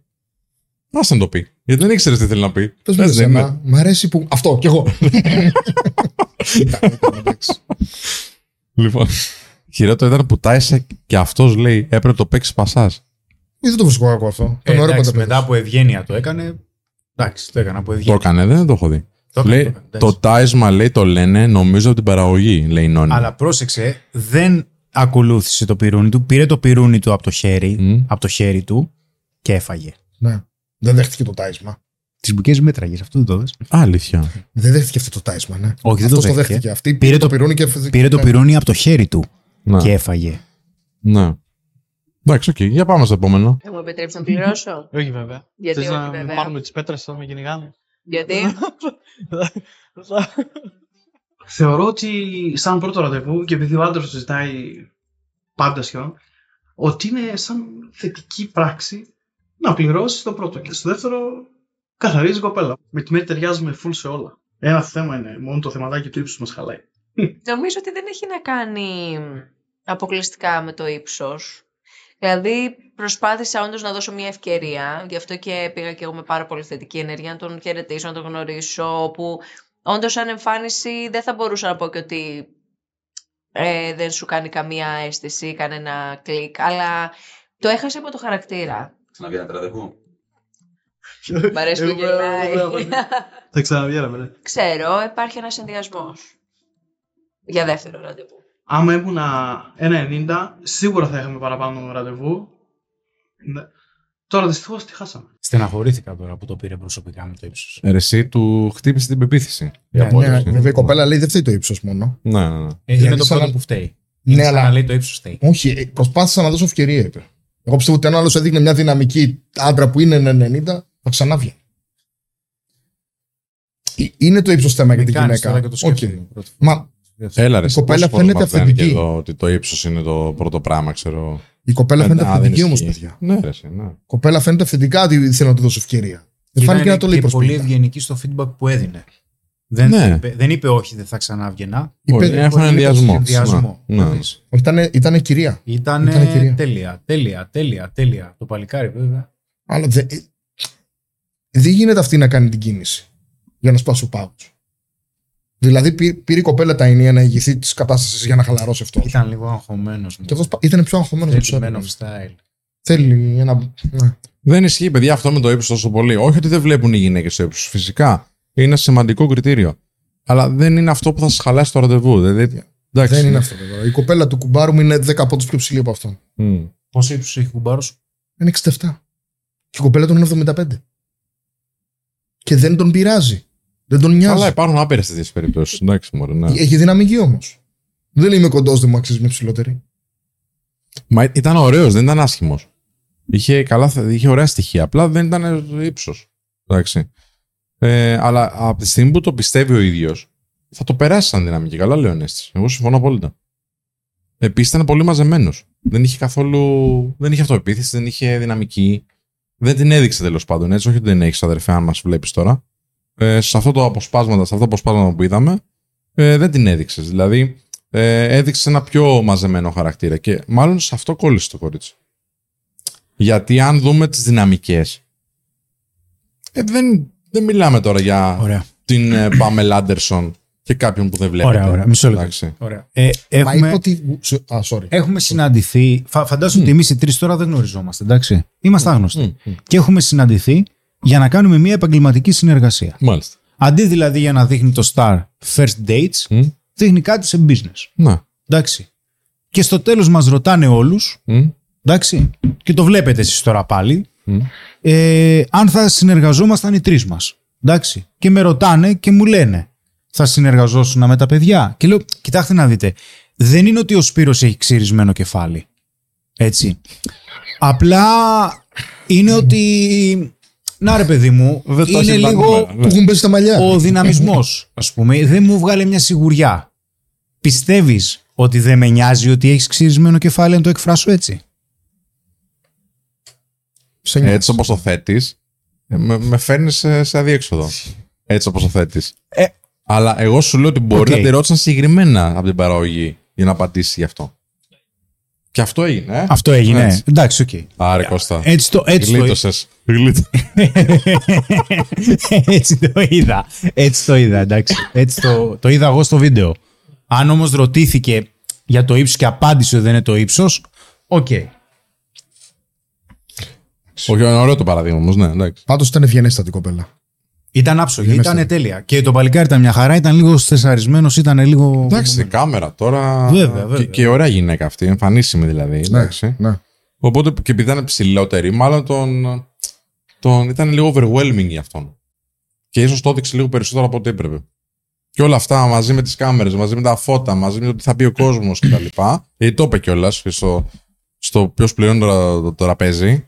Μην πάρουμε τις πέτρες. Το έχει στο μυαλό του άνθρωπος ότι ξέρεις, το, θα το δει κάποιος αυτό. Και καλά έκανε που πλήρωσε Να. το πρώτο ραντεβού. Καλά, Καλά, έκανε. Ναι, ναι, Ναι, καλά ναι, μια έκανες. χαρά. Όντως. Είναι όμορφη κίνηση. Εντάξει, εγώ τώρα μιλάω λες και μας βλέπουν εντάξει. Μπορεί να μας βλέπουν κιόλας, δεν ξέρεις, φίλε. Μπορεί να μας βλέπουν αυτοί οι άνθρωποι. Μπορεί. Και αν δεν μας βλέπουν, μπορεί κάποιος να τους το στείλει κάποια στιγμή και να το, να το δούνε. Λοιπόν, έχουμε 710 φίλους και φίλες. Ευχαριστούμε πάρα πολύ που Πόσα είστε likes εδώ. έχουμε; Ε, Όμως έχουμε μόνο 253 likes. Τι σημαίνει αυτό, Ότι θα πάμε στο επόμενο Όταν πάμε 300 likes. όταν πάμε 300 likes. Πάμε 300 likes. Πολλούς Ε, στάνε. μήπως πάμε να 300 πούμε likes. 400, γιατί Σιγά, είμαστε σιγά, 700. σιγά, σιγά, σιγά, σιγά. Να βάλουμε και λίγο Θα follow κάποια ξεκινήσουμε στιγμή. με 300 likes, θα τελειώσουμε με 400. Το Α, επόμενο. ναι, βρες το- Τα έχει εδώ κάπου, ενώ βγάζει το βίντεο. Λοιπόν, Ναι, και η κοπέλα είπε, μπράβο το αναφέρει και ένας εδώ και μου έκανε και εμένα εντύπωση. Είπε ότι δεν, μου είναι, απο- δεν, δεν περνάει παρατηρητή η εμφάνισή του. Δεν τη χάλασε εμφανισιακά πώ ήταν. Το, να- το ανέφερε ότι η εμφάνισή του δεν τη ήταν αδιάφορη. Τη χάλασε το ύψος μεν, αλλά κατά τα άλλα της μα ε, άρεσε. το είπε ότι έχει ωραία στοιχεία. Και όντως ο άνθρωπος, ρε φίλου, μια χαρά Και ήταν. γιατί δεν έδωσε μια δεύτερη ευκαιρία να βγει ένα δεύτερο ραντεβού. Αφού έχει ωραία στοιχεία. Δεν την επηρέασε το ένα. Έχασε πόντους στο Δεν την ύψος. επηρέασε στο άλλο. Ε, εντάξει, τότε θα πεις, ξέρεις κάτι, μπορεί να έδινα μια δεύτερη ευκαιρία, ρε παιδί μου. Κάτι είδε, εντάξει, μπορεί να είναι και από τη συμπεριφορά. Αλλά καταλαβαίνεις ότι στο πρώτο ραντεβού η συμπεριφορά μπορεί να είναι λίγο μαγκωμένη, κατάλαβε. Προφανώς και έπαιξε ρόλο η εξωτερική εμφάνιση. Λέει η Ήρα, μην νομίζετε, εγώ Ριχάρδος είμαι, αλλά γράφω σαν την Ήρα. Εντάξει, λοιπόν, πάμε, πάμε, Κώστα, πάμε στο επόμενο βίντεο. Φτάσαμε 330 likes. Ευχαριστούμε πάρα, πάρα πολύ. Συνεχίστε Είδατε, δεν να είναι- βάζετε. Χαίρετε. Και τριαντάφυλλο. Είδες. Με σκάς. Μαρίνα. Γεια σου. Γεια σου. Χάρηκα. Αυτό για σένα. Wow. Είσαι πολύ ευγενικό. Αυτό. Το όνομά σου; Καρδιοφιλιά. Δεν προλάβαμε. ναι. Έσκασε το τριαντάφυλλο. Πολύ, πολύ ιδιαίτερο όνομα. Πες μου για σένα. Δεν θα μάθει. Το πάντα. Είναι πολλά, δεν μας το βράδυ. Ξεκινάμε κάτι τότε. Σου αρέσουν τα άλογα. Εσύ τι άλλα ωραία τραυματάκια κάνεις; Ε, εγώ είμαι ζαχαροπλάστης. Μου αρέσει. Όχι, μου αρέσει. Ήταν και ο πατέρας σου; Όχι. Εγώ μου αρέσει να πηγαίνω να τα βλέπω. Μμ, Δεν τρως γλυκάκια δηλαδή. Μπα, όχι ιδιαίτερα. Τρώω κάνα παγωτάκι. Τη είπε ο Ζαχαροπλάστη, ήταν ο πατέρας σου; Του είπε, της λέει με τι, τι, με τι, εργα, τι εργασία κάνεις, τι δουλειά κάνεις. Και Είμαι του λέει, ζαχαροπλάστης. Είμαι ζαχαροπλάστη. Λέει, είναι και ο πατέρας σου. Εντάξει. μ, μ, Ψιλοτρώγεται, μωρέ. Εντάξει. Ψιλοτρώγεται. Εντάξει. Έκανε reference σε, σε παλιές ατάκες. Ναι. Εντάξει. Εμένα μου άρεσε που της έφερε τρι- λουλουδάκι πάντως. Σε πόσα πρώτα ραντεβού έχεις πάει με τριαντάφυλλο στο χέρι; Με οποιοδήποτε λουλούδι Έχω βασικά. πάει σε κάποια. Αλήθεια. Ναι. Με τσουκνίδα μόνο σε φαντάζομαι. Ε, Με τσουκνίδα σε Κάκτο. φαντάζομαι. Ή καμιά ρίγανη να βάλω στο φαγητό. σε κάποια έχω πάει με ένα τριαντάφυλλο, ρε παιδί. Αλήθεια. Ναι. Σε πρώτα ραντεβού. Ε, ήμουνα πολύ πιο μικρός και δεν Πόσο ήξερα. και δεν ήξερες. Να, Στα ξέρω. 25. Ε, καλά. ναι. Δεν πη... Κάποια ραντεβού όμως απογειώθηκαν με τον τριαντάφυλλο. Δηλαδή ήταν με κοπέλα που ήδη ενδιαφερόταν πολύ Μμ. και το τριαντάφυλλο μέτρησε σαν κίνηση. Θετικά. Ρε παιδί μου, το θεωρώ εντελώς. Ε, 90s. να, Ευγενικά, ναι. εντελώς 50s να πας με μπουκέτο με ανθοδέσμη, αλλά το να πάρεις ένα τριαντάφυλλο σκέτο μόνο του, κοτσάνι, δεν είναι τραγικό. Δεν το βρίσκω τραγικό. Τραγικό, όχι, δεν είναι. Ε, Ούτε απαραίτητα θα μετρήσει αρνητικά. Ποιο τριαντάφυλλο είναι τώρα αυτό. Σε που πολλές αδειάζει. κοπέλες θα Εδώ- αρέσει, ρε παιδί. Εδώ άλλο το ρώτησε. Με τα άλογα πώς θα πας. Α απαντήσουν οι κοπέλες στο chat. Εντάξει. Α απαντήσουν οι κοπέλες Ε, στο όχι, chat. να σου πω. Αν βγουν με άντρα που τους αρέσει. Έχει νο- λόγο να το πει. Δεν γίνεται να το πει έτσι. Κάπως πρέπει να πήγε. Πρέπει να πήγε κουβέντα, ναι. Ναι. Μην λες, ωραία, άμα βλέπεις. Με τα άλογα πώς θα πας. Το άλλο το ήταν άκυρο, εντελώς το άλλο. Μήπως ναι. ήταν λοιπόν. Όχι, ρε, μήπως εννοούσε κάτι. Σου άρεσε το άλογα; Ναι, ήταν άκυρο. Μήπως συζητούσαν για τα άλογα. Δεν μπορεί να. Ή μπορεί να του πήγε το μυαλό. έτσι. Απομονωμένο έτσι ήταν. Τρεχαγύρευε. Η κοπέλα λέει παίζει με το μαλλί, χαμογελάει, σε λίγο θα του έχει μίξει. Ο Παπ το Ναι. δίνει 1-0-1. Ναι, δείχνει πολλά σημάδια η κοπέλα, ναι. Όντως. Έχει κι άλλα πιο μετά. Το κάνει λίγο θεατρικά βέβαια. Λοιπόν, το Αλλά- πατάκα το παγωτάκι, το πατάκι του ότι έπαιζε με fact από παλιά τάκα. Το βρίσκω έξυπνο χιούμορ. Ναι. Ο τύπος το ξεφτύλισε από την πρώτη ατάκα. Σκέψτε γίνει. Τι είπες στην πρώτη ατάκα, δεν θυμάμαι. Με τι άλογα. Ε, Ρε, εσύ, να σου πω, εσύ που κάνεις το μοντάζ, εσύ δεν το κάνεις αυτό το μοντάζ. Ωραία. Είχε κάτι να λέει για άλογα πριν. Ή απλά του ήρθε έτσι αφαίρετο; Έτσι αφαίρετο, ε. Ναι, εντάξει, δεν το καταλαβαίνω. Α, τα άλογα λέει από Κωνσταντίνου και Ελένης λέει είναι. Της είπε για υπασία μετά, λέει. Ε, ένας- ο Δημήτριος Η Νόνη το λέει. Γιαννιτσά λέει της είπε μετά για ιππασία, γι' αυτό ανέφερε τα άλλα. Πρώτα της ρώτησε για τα άλογα και τη συζητάμε. και μετά για την ιππασία. Της είπε για ιππασία μετά, λέει. Μετά, άρα πρώτα είπε για τα άλογα. Να, Α, Μήπως σκεφτόταν την ιππασία λίγο προχώρα, λέει ο Μάικ. Τι προχώρα, ρε. Ραντεβού βγήκανε. Οι άλλοι ήταν πολύ θετικοί. Ε, σαν να ήταν οικογενειακές ιστορίες.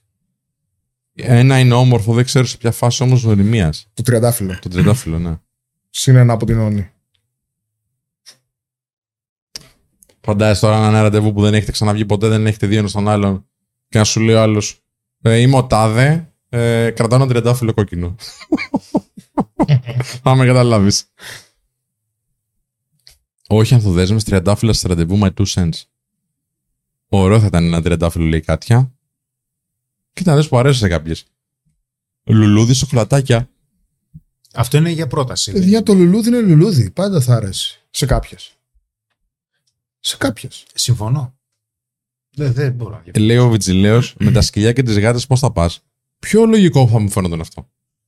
Δηλαδή, ναι, ρε φίλε, έχω ένα κατοικίδιο. Θέλω να το συζητήσουμε, ας πούμε. Πώς θα πας με τη γάτα μου, ξέρω, πώς θα πας με τη γάτα. Έχεις αλλεργία με το σκύλι. Το αλόγο, τι έχουμε άλογα έτσι και. Ορίστε κυρία Αμέλεια. Εμένα μου αρέσει το τριαντάφυλλο. Ανεξάρτητα πώς θα πάει το ραντεβού, θα μου, θα μου μείνει το τριαντάφυλλο. Γιατί όχι. Μάλιστα. Άσε ρε πονηρέ, λέει ο άλλος από κάτω. Όχι, παιδιά, αυτά που λέτε τώρα για, για επασίε και τέτοια δεν τα λέω. Είναι λίγο cringe το τριαντάφυλλο, λέει ευτυχία, ορίστε. Εντάξει, Επιτέλους, είναι πέντε-ένα. σωστή άποψη. Ε, αργότερα θα ήθελα γλάστρα γιατί είμαι της Κυπουρικής, λέει. η Νόρια. Καλά λέει, φίλε. Έχει εκεί πολύ, εντάξει. Στο επόμενο ραντεβού ένα μόνο το πετρόλαιο είναι το επόμενο βήμα. Να το προχωρήσουμε το ραντεβού. Πάμε στο επόμενο. Πάμε στο επόμενο. Είχατε σωστή κράτηση. Ναι. Κάτσε Wow. από εδώ. Είσαι πάρα πολύ καλός. Α. Απλά σαγηνεύτηκα. Δεν το περίμενα και ένιωσα τόσο όμορφα, ένιωσα πάρα πολύ θηλυκό. Αμ. Θες να μπούμε σε κάτι πιο juicy? Λοιπόν, εμφανισιακά, Ναι. εντάξει, δεν έχω ιδιαίτερες προτιμήσεις. Εσύ ενδιαφέρεσαι για κάτι σοβαρό αυτή τη στιγμή. Αυτή τη στιγμή ναι. Εσύ; Κοίτα, είναι κάτι όμορφο να έχεις έναν άνθρωπο δίπλα σου. Ναι. Αλλά; Είναι δύσκολες εποχές. Πολλές ώρες εργασίας. Καλά, ναι, αυτό Δύσκολο είναι- να συντονιστείς. Αυτό είναι αλλά να αλήθεια. βρεις το ωράριο. Εντάξει, εγώ της απάντησα ότι ναι, ψάχνω κάτι σοβαρό. Και εκείνη μου απάντησε, αλλά δεν κατάλαβα ακριβώς. Δεν το ξεκαθάρισα ακριβώς. Ποιο ρελιά είναι να το κάνει, ρε αγόρι μου. Τι, δηλαδή πανόμονο, δεν έβγαλε η κοπέλα. Εντάξει. Ό,τι σε θέλει. Καλά, ναι, εντάξει. Ε, Προσομοίωση οργασμού ήταν οι κινήσεις της και ο τρόπος που μιλάει. Εντάξει, τώρα αν δεν είναι αυτό στημένο. Το πιστεύω.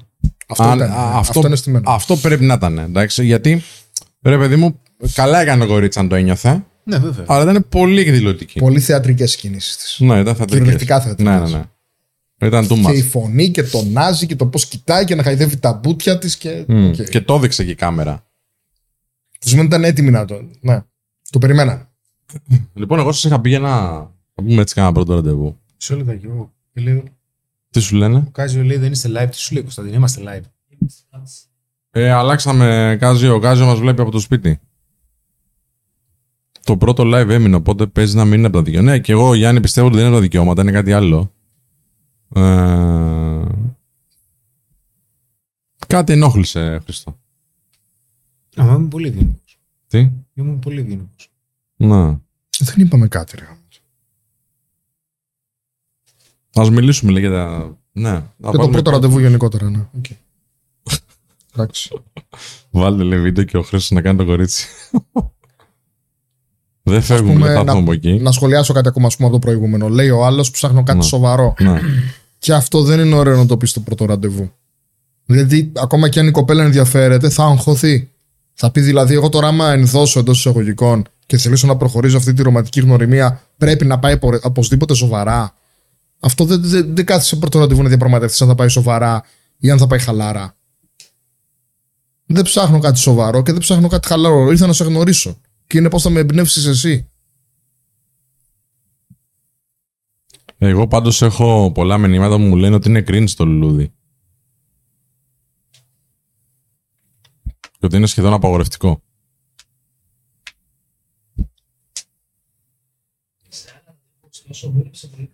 Σε άλλα ραντεβού σου δούλεψε το λουλούδι.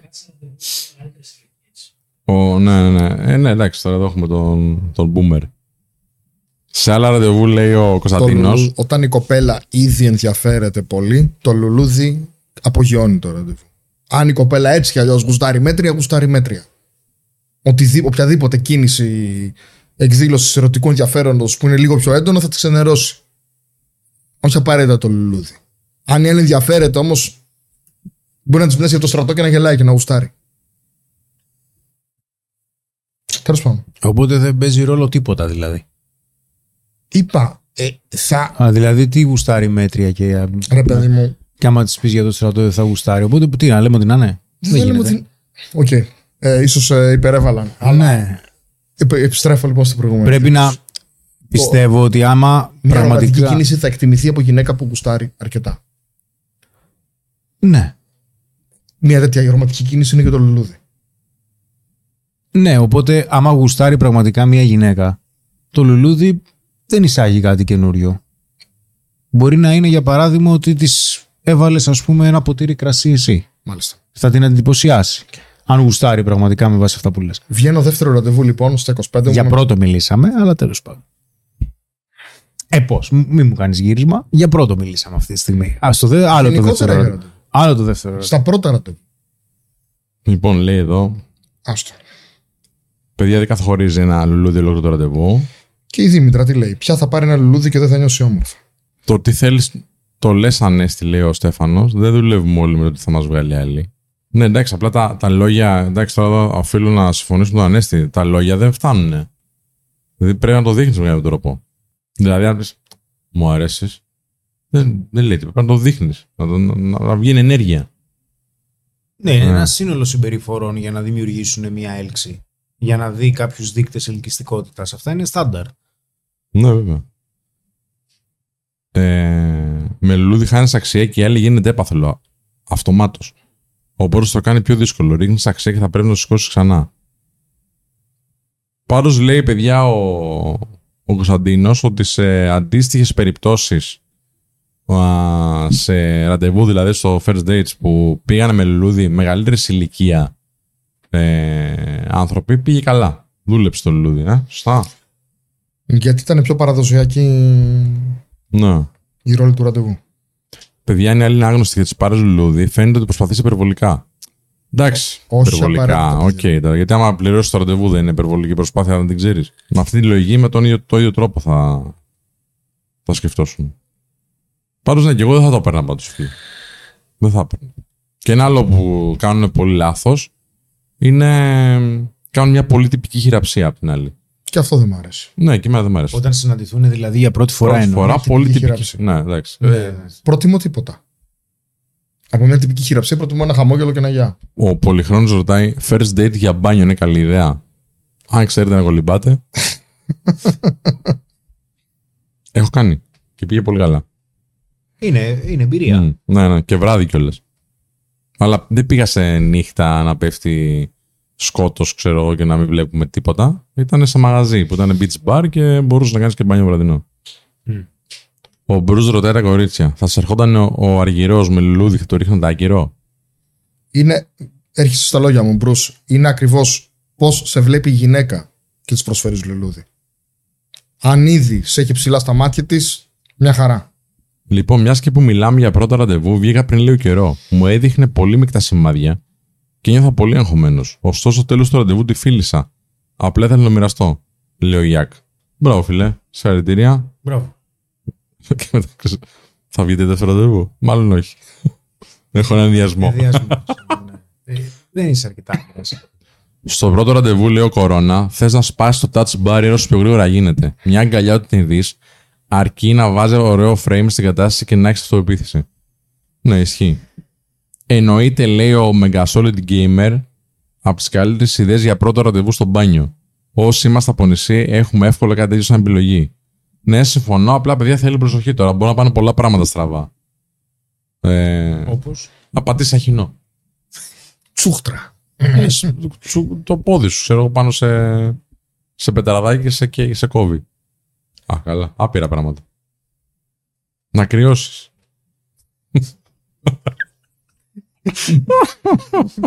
Να εξολέμιο. Εγώ κρύωνα, από ένα σημείο και μετά. Λοιπόν, τι σημαίνει να πάει καλά ένα ραντεβού; Για να δεχτεί βασικά και μια γυναίκα πρώτο ραντεβού Μμ. να είναι πάμε για μπάνιο, ε, είναι δυνατό σημάδι ενδιαφέροντος.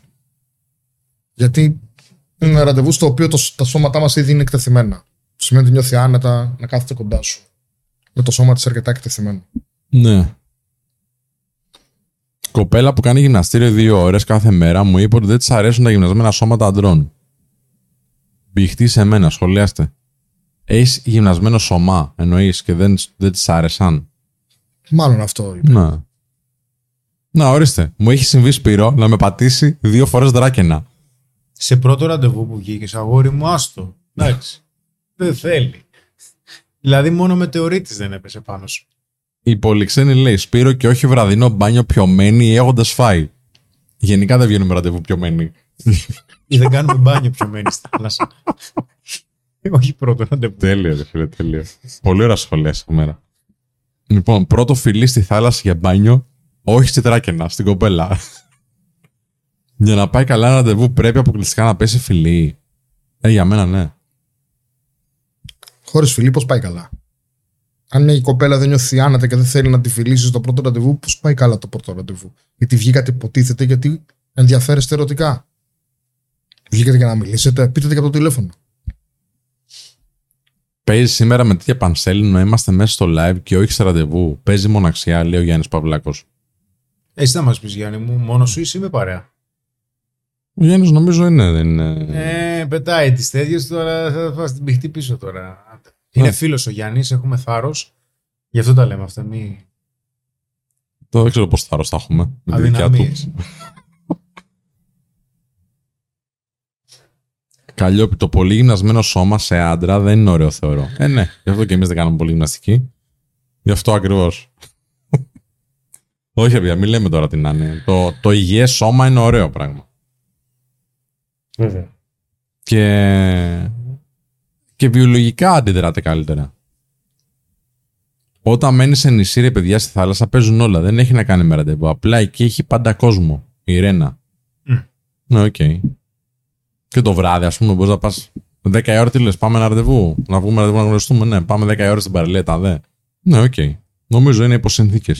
Η Παρασκευή λέει πρώτο ραντεβού για φαγητό και είχα ενοχλήσεις γαστερεντολογική φύσεως. Γάστερ. Ναι, ναι, δύσκολο. Υπέροχα. Δύσκολο.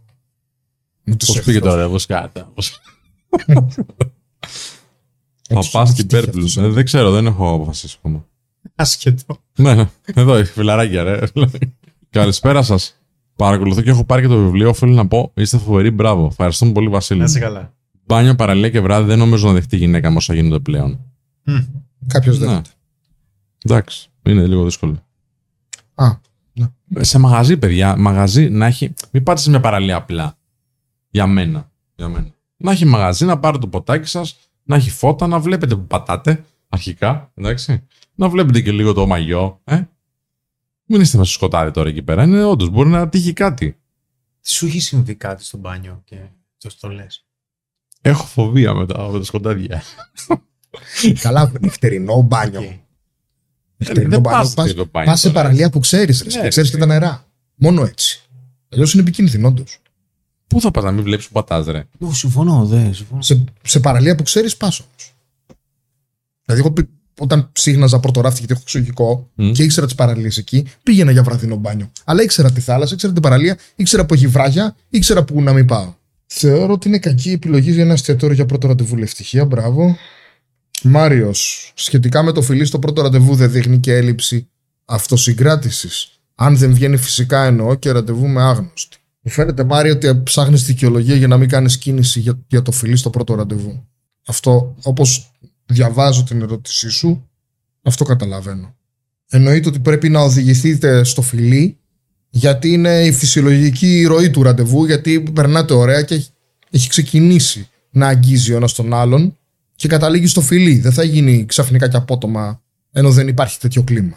Αλλά αυτό το κλίμα μπορείς να το δημιουργήσεις. Και αν δεν δημιουργηθείς ένα πρώτο ραντεβού, δεν είναι καλό το ραντεβού. Είναι παραίστικο, είναι σαν να βγει ραντεβού με μένα. Αν απλά συζητάτε. Για να κάνουμε ένα μικρό break και ένα λεπτάκι να, να βάλουμε λίγο χορηγό. Γιατί καλά τα λέμε για τα ραντεβού, αλλά για- πρέπει να έχουμε και λεφτά για να πάμε με ραντεβού, να πληρώνουμε κιόλας όσοι το καλούμε τέλος πάντων. Οπότε μια καλή λύση είναι η πλατφόρμα της Freedom. Ξέρεις πολύ καλά πόσο σημαντικό είναι για μας να επενδύουμε στον εαυτό μας καθημερινά. Και αν θέλεις και εσύ να επενδύσεις, δεν υπάρχει καλύτερη πλατφόρμα από το σημερινό χορηγό μας, τη Freedom 24. Άνοιξε τώρα ένα λογαριασμό D-Account για να παίρνεις 2,5% ετησίως σε καταθέσεις ευρώ σε καθημερινή βάση. Το D-Account προσφέρει πρόσβαση σε 1 εκατομμύριο μετοχές, σε ETF, stock options και άλλα χρηματοοικονομικά μέσα, προαγοραίε προσφορές νέων μετοχών στην αγορά, καλύτερες τιμές και δίκαιες προμήθειες. Επίσης, διαθέτει τη χαμηλότερη τιμή σε stock options στην Ευρώπη με 0,65 δολάρια ανά παραγγελία. Και γιατί να επιλέξεις Freedom 24, επειδή είναι ευρωπαϊκή θηγατρική της Αμερικάνικης εταιρείας Freedom Holding Corporation, εισηγμένη σε Nasdaq, είναι αξιόπιστη, διαφανής και ελέγχεται και από SASEC και από Buffin και από SEC. Τι άλλο θες; Πάτησε το παρακάτω link για να φτιάξεις και εσύ τώρα το δικό σου επενδυτικό λογαριασμό στη Freedom 24. Εάν θέλει μια πλατφόρμα η οποία είναι εντελώς ασφαλής για να κάνετε τις επενδύσεις σας, η καλύτερη είναι Freedom αυτή τη στιγμή. Ακούγονται διάφορα για όλες τις πλατφόρμες. Η Freedom είναι παγκόσμια, έχει σοβαρά σοβαρά ζητήματα ε, τα οποία τα έχει εξετάσει όλα για την ασφάλεια και δεν έχετε τίποτα να φοβάστε. Οπότε μπείτε μέσα. Αν θέλετε να κάνετε έστω και 50 ευρώ, ρε παιδί μου, να κάνετε μια επένδυση κάπου, ακριβώς από κάτω στο, α, στο description υπάρχει link. Οπότε τσεκάρετε το και άμα είναι να κάνετε από κάπου, κάντε από εμάς. Αυτό. Αν βοηθάτε το χορηγό μας, βοηθάτε και εμάς. Λοιπόν, έχω λίγη γυμνασμένο σώμα φυσικό και εκείνη επίσης, καθώς πρώην πρωταθλήτρια καράτε με- με σώμα πολύ καλό.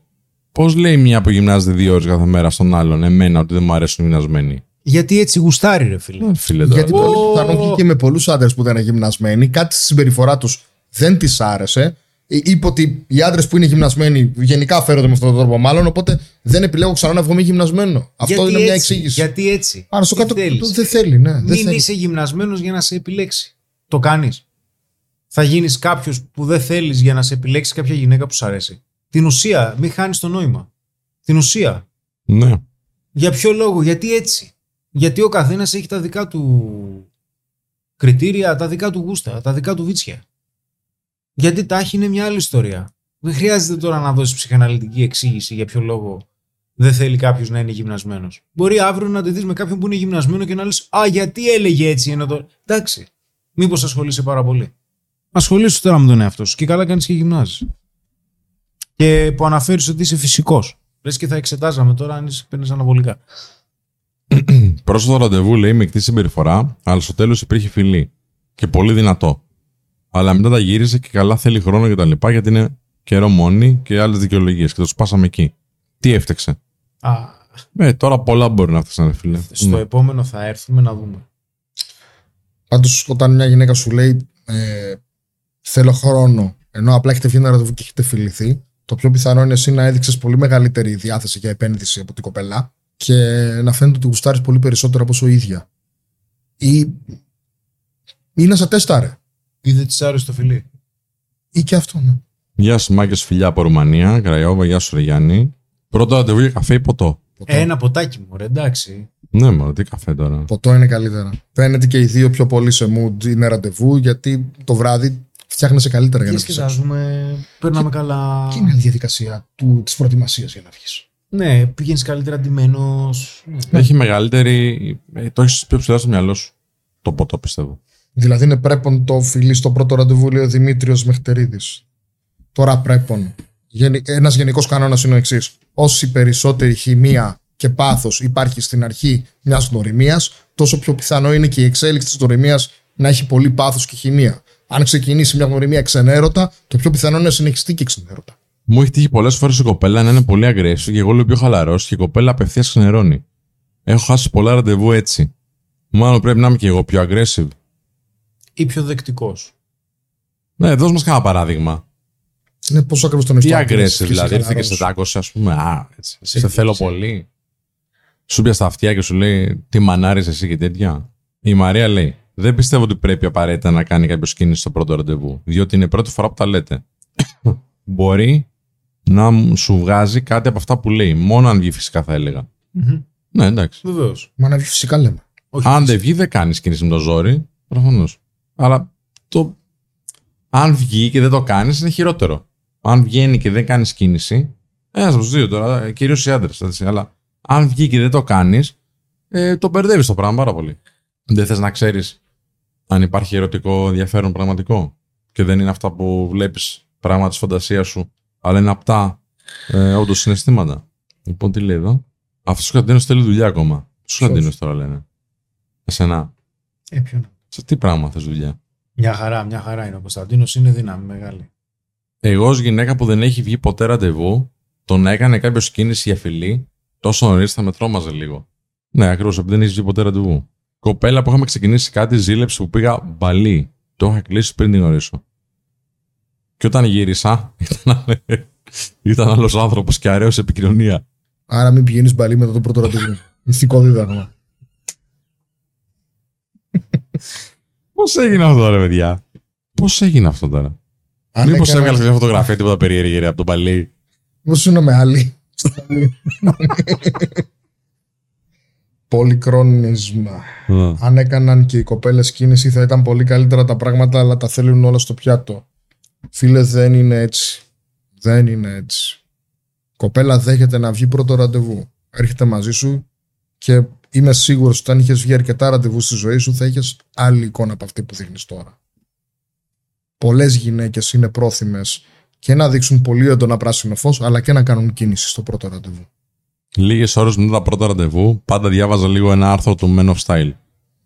Έπαιρνα τρελό brus- boost. Ευχαριστούμε, Μετά ρε ή φίλε. πριν; Πριν Πριν, ήθελε να πριν. γράψει, το άλλαξε μετά. Είναι ένα φανταστικό άρθρο του Σπύρου, πλάκα-πλάκα, για πρώτα ραντεβού. Το 20 συν 1 θέματα συζήτησης για πρώτο ραντεβού, παιδιά. Φανταστικό Είναι, άρθρο. είναι τα πιο πολύ διαβασμένα μας. Ναι, είναι φανταστικό άρθρο για πρώτο ραντεβού. Και έχω και ένα άλλο στο Men of Style στο site μας, το καινούριο και το έχουμε φτιάξει, παιδιά. Μπείτε να δείτε. Από το ραντεβού, πώς το πας ομαλά στο να κάνετε σεξ, έβεστη μου. Μην το κάνεις όπως να είναι, κάτω σωστά. Δε, μπες δες, δωρεάν είναι. menofstyle.gr. Εντάξει. Θα το γράψουμε και εδώ. Μπείτε, δείτε. Για να πάει καλό το ραντεβού πρέπει να σκεφτείς ότι θα βγεις με έναν άνθρωπο και όχι με κάποιο έπαθλο. Σωστό, Νίκ. Και να Πολύ περάσεις σωστό. καλά και θέλεις να βγεις με έναν άνθρωπο που γνωρίζεις, έναν άνθρωπο που έχεις προθυμία να μάθεις πράγματα για εκείνον, ανεξαρτήτου αν θα οδηγηθεί σε κάτι ερωτικό- ερωτικό ή όχι, τουλάχιστον να περάσετε καλά. Μπορεί να μην ταιριάζετε ερωτικά, αλλά μπορείτε να περάσετε καλά ό,τι και αν γίνει. Που είναι πολύ σημαντικό. Κάντε μια προσπάθεια να παίξετε κάνα βίντεο ακόμα. Λέμε όχι, φίλε, γιατί ε, μπορεί να έχει θέμα η, η, η υπόσταση του καναλιού μετά. Οπότε άστο. Λοιπόν, απλά τα φτιάξαμε, χωρίσαμε μετά από 6 μήνες. Γιατί πολύ απλά ήταν στον κόσμο της, πήγαινε στο σπίτι της και ήταν πεταμένα τα κουτιά από delivery στο πάτωμα και το γατί να κόβει βόλτες. Και όχι μόνο. Εντάξει, ναι, είχε κάποια θέματα το κορίτσι από ό,τι φαίνεται να λύσει. Δεν το βρίσκεται λίγο cringe να πας να την πέσει μόνος σε μια κοπέλα στον δρόμο; Όχι. Πολύ ωραίο είναι κιόλας. Δοκίμασα να το κάνεις. Αλλά εντάξει, έχεις συνηθίσει με το Tinder και τα apps, τα applications. Ο Γιώργο Χατζικοριός ρωτάει: Ρε παιδιά, όταν η γυναίκα είναι πολύ επιθετική εντός εισαγωγικών στο πρώτο ραντεβού, εννοώντας ότι ηγείται γιατί κολλάμε. Τι; Γιατί μπορεί να κολλήσει ένας άντρας σε ένα πρώτο ραντεβού όταν η γυναίκα είναι πολύ επιθετική και πολύ ηγείται της κατάστασης. Γιατί είναι άπειρος. Εντάξει, δεν το περιμένεις μόνο, ναι. Δεν το έχει συνηθίσει και αυτό δεν είναι και συνήθως συνδυάζεται με έλλειψη εμπειρίας. Ναι. Ε, εντάξει, το αν λες ε, επιθετική τώρα φαντάζομαι κάτι θετικό. Να, έχει, να εκδηλώνει πράγματα, έτσι. Όχι επιθετική. Επιθετική. Όπως το κορίτσι αυτό που ήταν στο προηγούμενο βίντεο που δείξαμε. Λοιπόν, δεν ήταν θέμα παραπάνω επένδυση από μένα, λέει ο President, διότι η ίδια άρχισε να ρωτάει πώς την βλέπω γενικά και η απάντησή μου είναι ότι σε έχω δει μόνο μια φορά, αλλά μου βγάζει κάτι θετικό και βλέπουμε. Ναι, δεν θυμάμαι τώρα πώς συνδέεται αυτό. Βγήκανε πρώτο ραντεβού και φιληθήκανε και μετά αυτή χάθηκε. Να, ναι, ναι. Α, του Α, πω ότι- μπράβο, ναι, ναι, Του ναι. πω ότι θέλει χρόνο. Το πήγε στον παλί. Θέλει χρόνο. Όχι, Α, θέλει όχι, χρόνο. όχι, όχι. Ω, είναι άλλο αυτό. Κάποτε με φίλησε κάποιος στο πρώτο ραντεβού, λέει η Ελευθερία, και έλειωσα και γούσταρα τρελά. Πριν από λίγο καιρό που βγήκα ραντεβού, πρώτο και με φίλησε ο τύπος, πέρα το φιλί δεν μου άρεσε τίποτα άλλο από το ραντεβού. Ok. Ok, πού καταλήγεις τώρα; Μήπως το κέρδισε με το φίλι το όλο. Το overall ή. Ξαναβγήκατε; Ναι. Πολυκρόνισμα για να βγω πρώτο ραντεβού, τι θα έπρεπε να της στείλω ως πρώτα μηνύματα ενώ δεν έχουμε μιλήσει ποτέ. Ούτε λίγο ούτε πολύ μας ζητάς να σου κάνουμε μια ανάλυση μισής με μιας ώρας. Στείλε το νούμερό σου στο info.style.gr να σε πάρω αύριο ένα τηλέφωνο να μιλήσουμε. Ποια είναι η γνώμη σου για την τυφλά ραντεβού. Δεν βγαίνουμε. Τυφλά ραντεβού. Δεν χρειάζεται. Τι- Τυφλό σημαίνει ότι κάποιος άλλος το έχει στήσει και δεν ξέρεις ποιος είναι. Έτσι δεν είναι. Μα δεν το ξέρει. Όχι, να ρε μην τον παιδιά. πνίξει τι ποτέ. Ούτε σε φωτογραφίες του πουθενά αυτόν Ναι, τον και τυφλό. πώς το πώς έστησε αυτό, πώς έγινε; Ε, Παλιά γινόταν. Τι όταν δεν υπήρχε τηλέφωνο. Ίντερνετ. Παλιά, ναι, εντάξει. εντάξει. δεν Παλιά γίνεται. γινόταν και τα προξεν... προξεν... Όταν δεν υπήρχε ίντερνετ. Προξενιά. γινότανε. Τυφλά ραντεβού. Πού- Και πού τον είχες γνωρίσει τον άλλο για να στο κανονίσουν; Κάποιος το Προξενιά, κανόνισε. Έλεγε η θεία με το. Βγες με τον τάδε. Να. Κατάλαβε. Βγες με την τάδε. Έχω μια ανιψούλα που είναι πολύ καλή. Νίκ Δεν Ρόε. την είχε δει ο ήλιος την ανιψούλα του εσύ. Ωραία ερώτηση. Τι κάνουμε αν είμαστε πρόσφατα χωρισμένοι και στο ραντεβού νιώθουμε μια ενοχή υπόγεια; Τι είμαστε; Πρόσφατα χωρισμένοι. Δηλαδή έχει χωρίσει πρόσφατα, βγαίνει ραντεβού και σκέφτεται την πρώην του στο ραντεβού και νιώθει τύψει που βγήκε. Βιάστηκε να βγεις ραντεβού. Ή να σκέφτεσαι ότι σε χώρισε. Βοηθάει. Έπειτα από πρώτη γνωριμία που είχα, μου είπε πως αντί 23 είναι 30. Εντάξει, μωρέ. Αντί για τι. Αντί για πόσο; Αντί για 23, μου είπε ότι είναι 30. Βέβαια, είχα κάνει τα τεστ μου πριν βγούμε ραντεβού και της είπα πως ένα πράγμα που δεν μου αρέσει είναι το ψέμα. Δεν στο ραντεβού βγήκατε. Αυτό να μας πεις. Αποφόσκηνο τι πέρασες. Ναι. Πέρα το φιλί, τα φιλιά δηλαδή, δεν. Αυτό. Σε πρώτο ραντεβού βγήκαμε 11 το πρωί. Ήρθε πολύ έντονο, ωραίο κραγιόν. Κατάλαβα ότι ενδιαφερόταν εξ αρχής και έκανε πρώτη κίνηση σε φιλί. Ήταν πολύ ωραίο πρώτο ραντεβού. Ωραία, μια χαρά, τέλεια. Μπράβο. παιδιά. Μπράβο. Πόπι Καλκάνη. Καλησπέρα σας. Παρακολουθώ καιρό και μου δίνετε ελπίδα ότι υπάρχουν άνθρωποι σκεπτόμενοι. ευχαριστούμε, ευχαριστούμε. Μπράβο σας για την εκπομπή. Και για την ποιότητά σας. Ότι θα μας το πούν σε αυτό το live δεν το περίμενα πάντως. Έχουμε κάνει ένα εκατομμύριο live με σοβαρά θέματα. Ευχαριστούμε πάρα πάρα πάρα πολύ. Αλήθεια. Κοπέλα Καλώς μετά από ήρθες. τρία ραντεβού που έπεσε πρώτο φιλί. Το έκοψε απότομα μετά από αυτό, σε παρένθεση, ενώ μου είχε δώσει ευκαιρία για κίνηση στο δεύτερο. Τόσο χάλια τη φίλησα. Βγαίνετε πρώτο ραντεβού. Πιθανότητα και στο πρώτο ραντεβού να σου έδωσε ε, αφορμή να τη φιλήσεις και δεν το είδες. Σου δίνει αφορμή στο δεύτερο ραντεβού, πάλι δεν τη φυλάς. Και τη φιλάς στο τρίτο ραντεβού. Όταν παίζεις με ένα ψάρι να του έχει έχει τσιμπήσει το δόλωμα και δεν το τραβάς, το ψάρι θα βαρεθεί. Τι θα κάνει; Ε; Τι θα κάνει το ψάρι; Θα θεωρήσει ότι είσαι γκέι ή δειλός. Πώς καταλαβαίνεις ότι ταιριάζει ερωτικά με κάποιον; Θες να πάρεις στο κρεβάτι. Ένα ωραίο κριτήριο. Πώς συγχωρείς τον εαυτό σου από λάθος που έκανες και σε βασανίζεις με κοπέλα; Σοβαρή ερώτηση, λέει ο Γιώργος. Ε, θέλει δουλειά εδώ, γιατί ο τρόπος που το διαχειρίζεις έχει να κάνει και με το πώς σκέφτεσαι αυτό το λάθος, ε, πόσο επηρεάζει την εικόνα που έχεις για τον εαυτό σου, τι σημαίνει για σένα. Θέλει λίγο δουλειά. Επικοινώνησε μαζί μας. Μπορούμε να βοηθήσουμε. Info παπάκι. Τέλεια. Με Info νοφστάλ παπάκι με τελεία τζι άρ. νοφστάλ τελεία τζι άρ. Έχω πάθει σήμερα. Τι, τι γίνεται. Στα τυφλά ραντεβού μπορείς να πάθεις ότι έπαθε ο Γρηγόρης στο εσωτέρι μου, λέει. Τι είχε πάθει; Έβγαινε, έδειχνε μωρέ σκηνές που έβγαινε ραντεβού. Έβγαινε πρώτα ραντεβού και ήταν ε, η μία τρελή μετά την άλλη. Ήταν, βέβαια, επειδή και η σειρά ήταν χιουμοριστική, ήταν όλες οι, οι προσωπικότητες γυναικών που έβγαινε ραντεβού ήταν καρικατούρες ανθρώπων, ξέρω.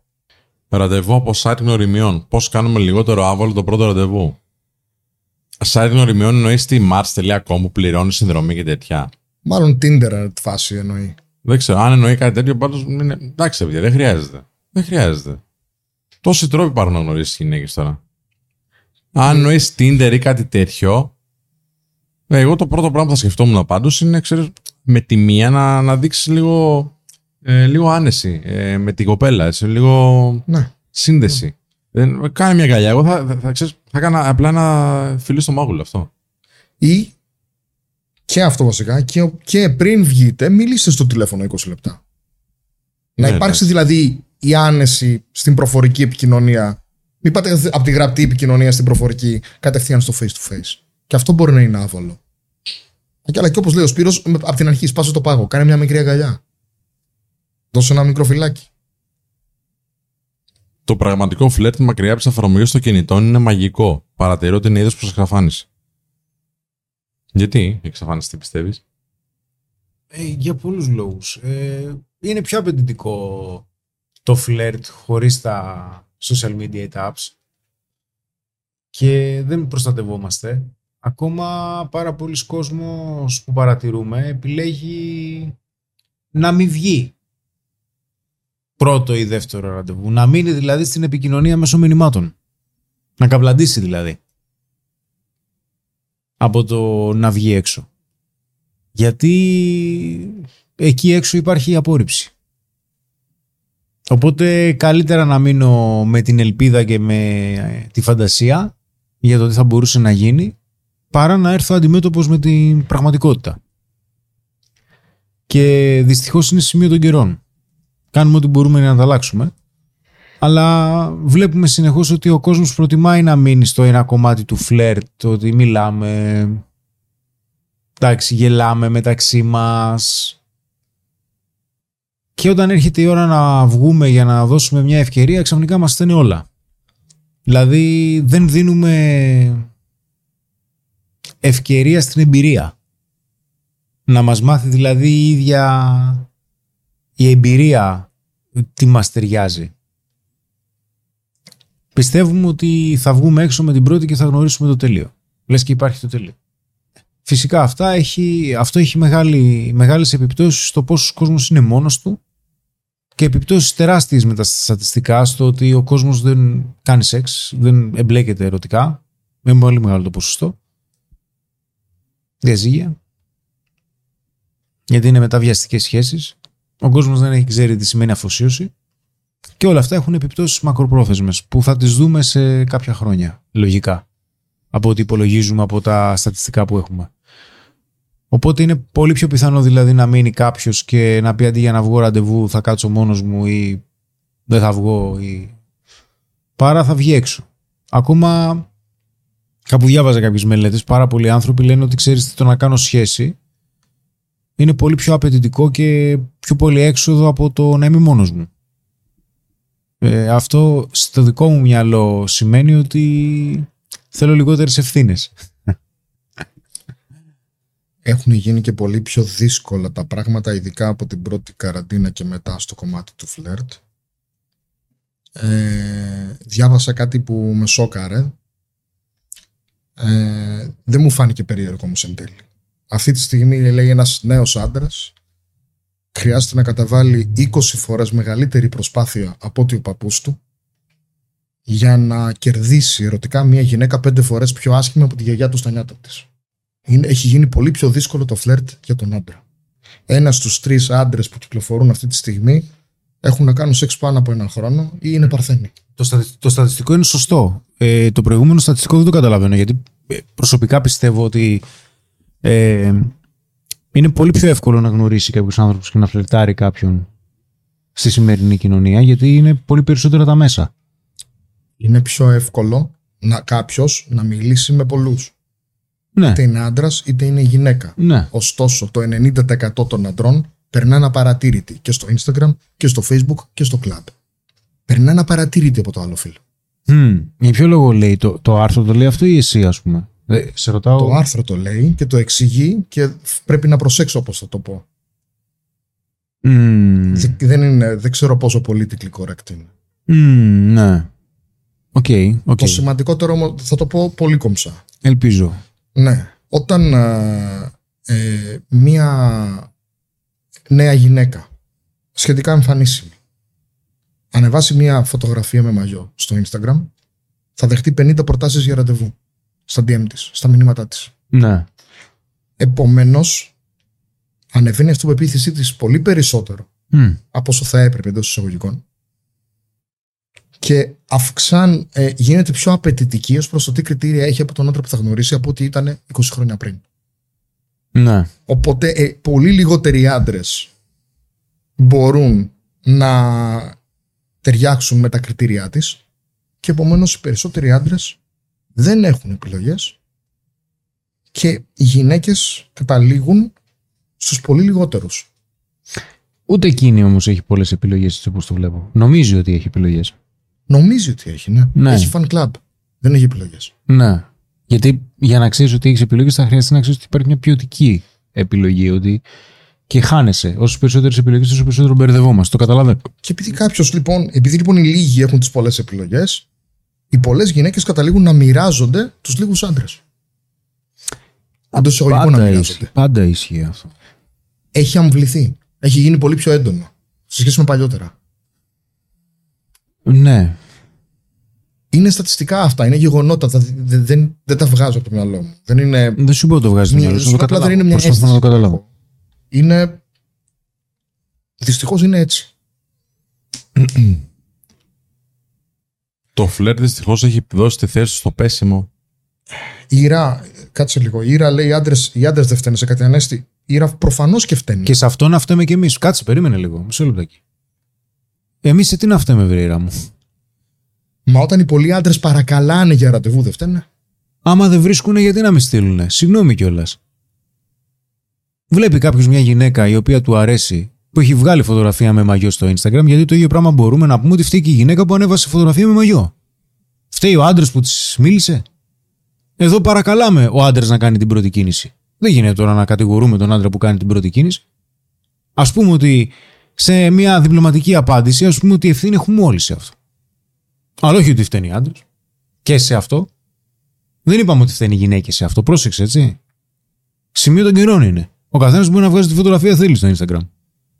Το ζούμε αυτό που λέει ο Ανέστη. Δυστυχώς στο social το χαλάσανε αυτό λέει. Εντάξει, παιδιά, έτσι είναι. Και από εκεί και πέρα η γυναίκα απολαμβάνει την προσοχή. Πάντα την απολάμβανε και τώρα έχει την ευκαιρία να την απολαμβάνει περισσότερο. Δεν το λέω επικριτικά, δεν το λέω για κακό. Το καταλαβαίνω. Όπως και ο άντρας απολαμβάνει την αποδοχή της γυναίκας και να κάνει σεξ και να προχωρήσει ερωτικά με μια γυναίκα και να κάνει σχέση.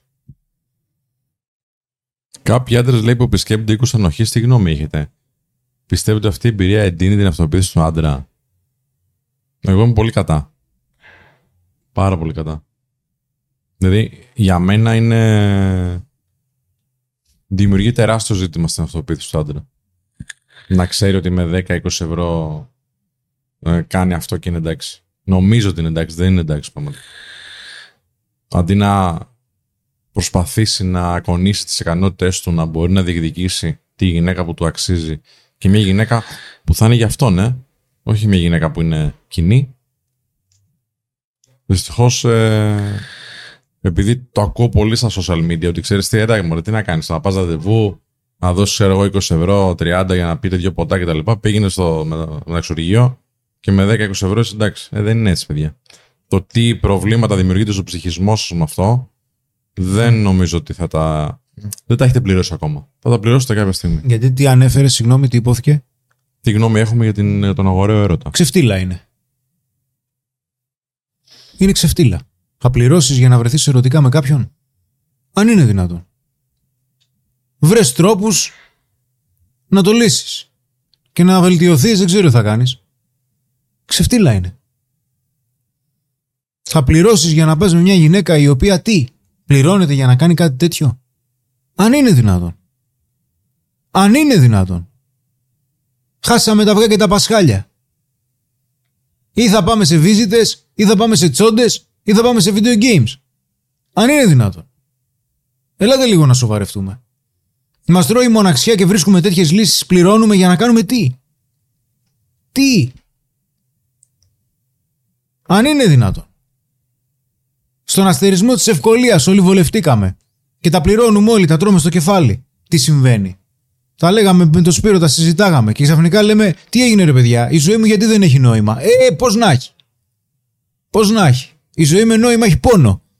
Η ζωή χωρίς νόημα έχει οδύνη. Αυτή είναι η διαφορά. Δυστυχώς στα social media και όλο, όλο αυτό το σύστημα έτσι, γιατί δεν φταίμε εμείς. Εντάξει, είναι κοινωνικό φαινόμενο. Τώρα ποιος το οδήγησε και ιστορίες και αυτά, κανείς δεν μπορεί να δώσει απάντηση. Υποθέσεις μόνο. Είναι ότι μας έπεισε πως μπορούμε να έχουμε τα πάντα εύκολα και γρήγορα. Αρκεί χρειά, χρειαστεί να πουλήσουμε την ψυχή μας γι' αυτό. Και την πουλήσαμε. Τα αποτελέσματα ποια είναι; Καθόμαστε τώρα και λέμε τι γίνεται ρε παιδιά; Τι, τι, τι δεν πάει καλά. Έτσι είναι. Ε, όχι τώρα. Να πληρώσεις κιόλας για όνομα του Θεού. Εντάξει. Η Αθανασία Κουβάτσου ρωτάει γιατί οι άντρες στέλνουν μόνο σε αυτές που ανεβάζουν φωτογραφίες με μαγιό; Γιατί αυτές οι γυναίκες δείχνουν ή θέλουν να δείξουν ότι είναι διαθέσιμες. Δεν στέλνουν όλοι οι άντρες σε τέτοιες γυναίκες. Στέλνουν περισσότεροι απλά. Στέλνουν αρκετοί. Δεν στέλνουν όλοι οι άντρες. Μην γενικεύουμε. Όπως δεν ανεβάζουν και όλες οι γυναίκες φωτογραφίες με μαγιό. Μην γενικεύουμε. Πάντα θα το φωνάζω. Αυτό είναι επικίνδυνο. Επηρεάζει την αντίληψή μας για κάποια πράγματα. Γιατί βάζουμε κάποιους άλλους απέναντι. Και ξαφνικά τα δύο φύλλα φτάνουν στο σημείο να γίνονται εχθροί. Κάντε να το μαζέψουμε. Λοιπόν, κάτσε να πούμε για αυτό που λέει ο Κώστας τώρα. Λοιπόν, είπαμε για τους, ε, για τους οίκους ανοχής και τα λοιπά. Και λέει ο Κώστας. Υπάρχουν άντρες λόγω αναπηρίας σοβαρό θέματο. Η μόνη επιλογή είναι αυτές οι γυναίκες στο ωραίο έρωτα. Συμφωνούμε. Εκεί υπάρχει χρησιμότητα. 1000%. Εντάξει. Επίσης λέει ο Κώστας ότι οι άνθρωποι που δεν πάνε σε, σε γυναίκες, δεν το βρίσκω τώρα ακριβώς πώ το λες, Κώστα, διόρθωσέ με.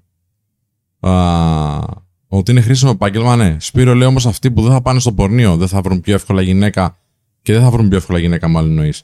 Δεν θα προβούν σε παραβατική συμπεριφορά. Έχει αποδειχτεί αυτό.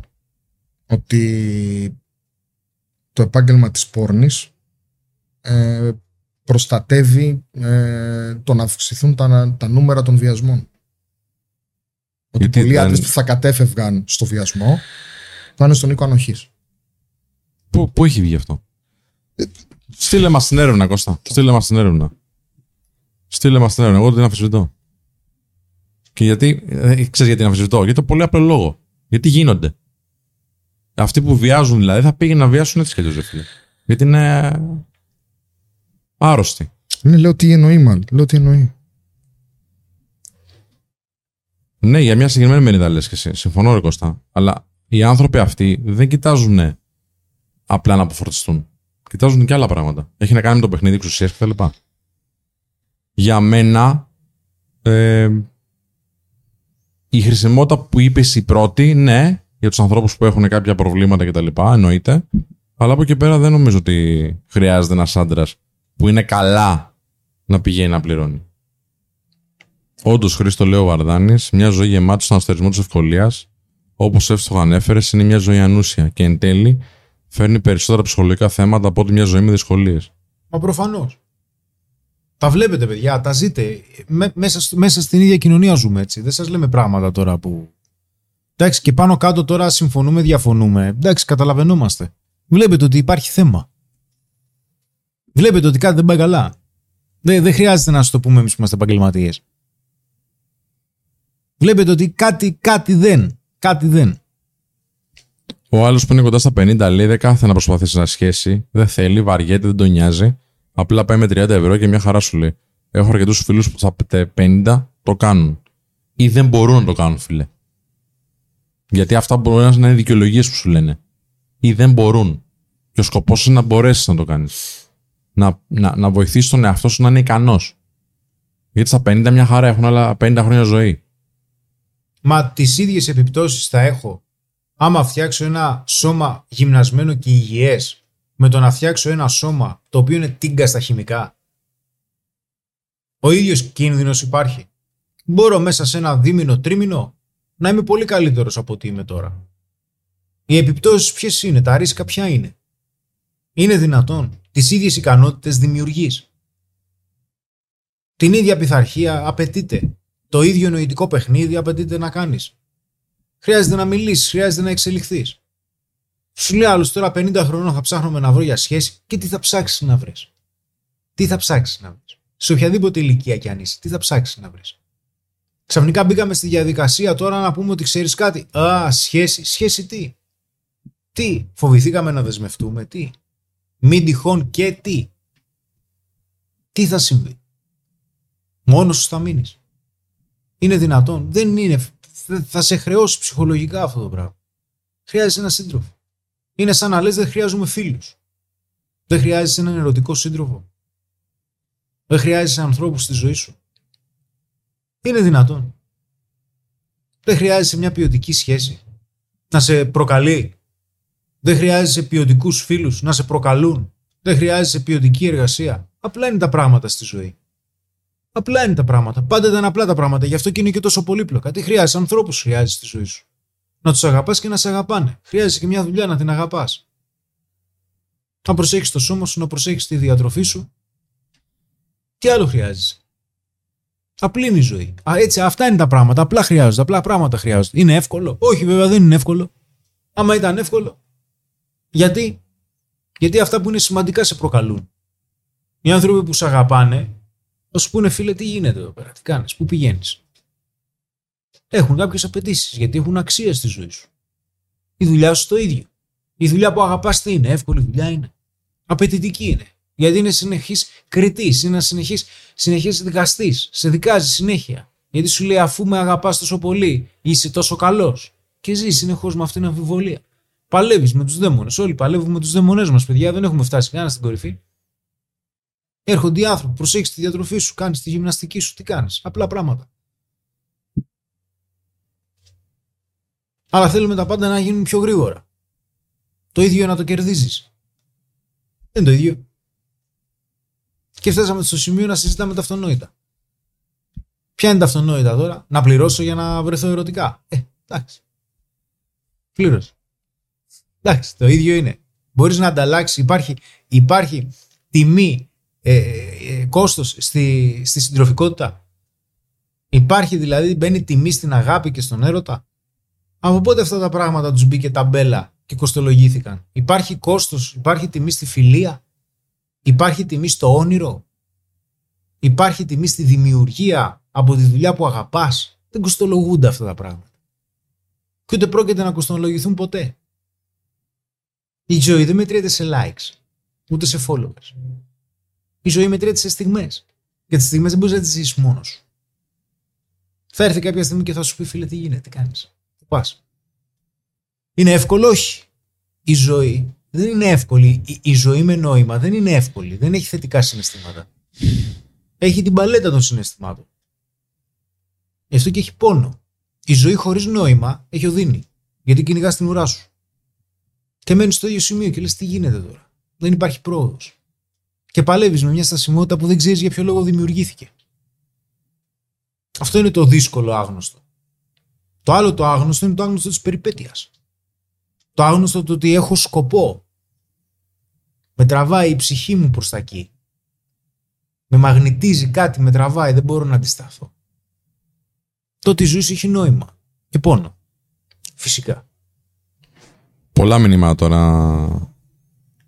Πολύ θετικά.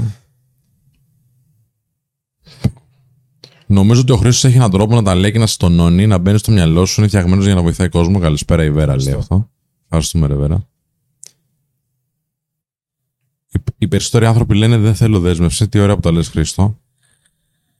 Δεν νομίζω ρε εσύ ελευθερία το λένε αυτό οι άνθρωποι. Μπορεί να το έχουν σαν δικαιολογία για άλλα προβλήματα που έχουν. Ο ρομαντικός λέει ο VBBKK, αλλά για όλα υπάρχει τιμή φίλε πια. Είναι, δεν είναι καθόλου ρομαντικό αυτό που λέω. Είναι εξαιρετικά πρακτικό. Μπερδεύουμε την αξία με την τιμή. Αυτή είναι η διαφορά. Μπερδεύουμε την αξία με την τιμή. Υπάρχουν άνθρωποι οι οποίοι βγάζουν εκατομμύρια και το μόνο που κάνουν είναι να έχουν Instagram, παιδιά. Ok. Okay. Μαγκιά. Σίγουρα.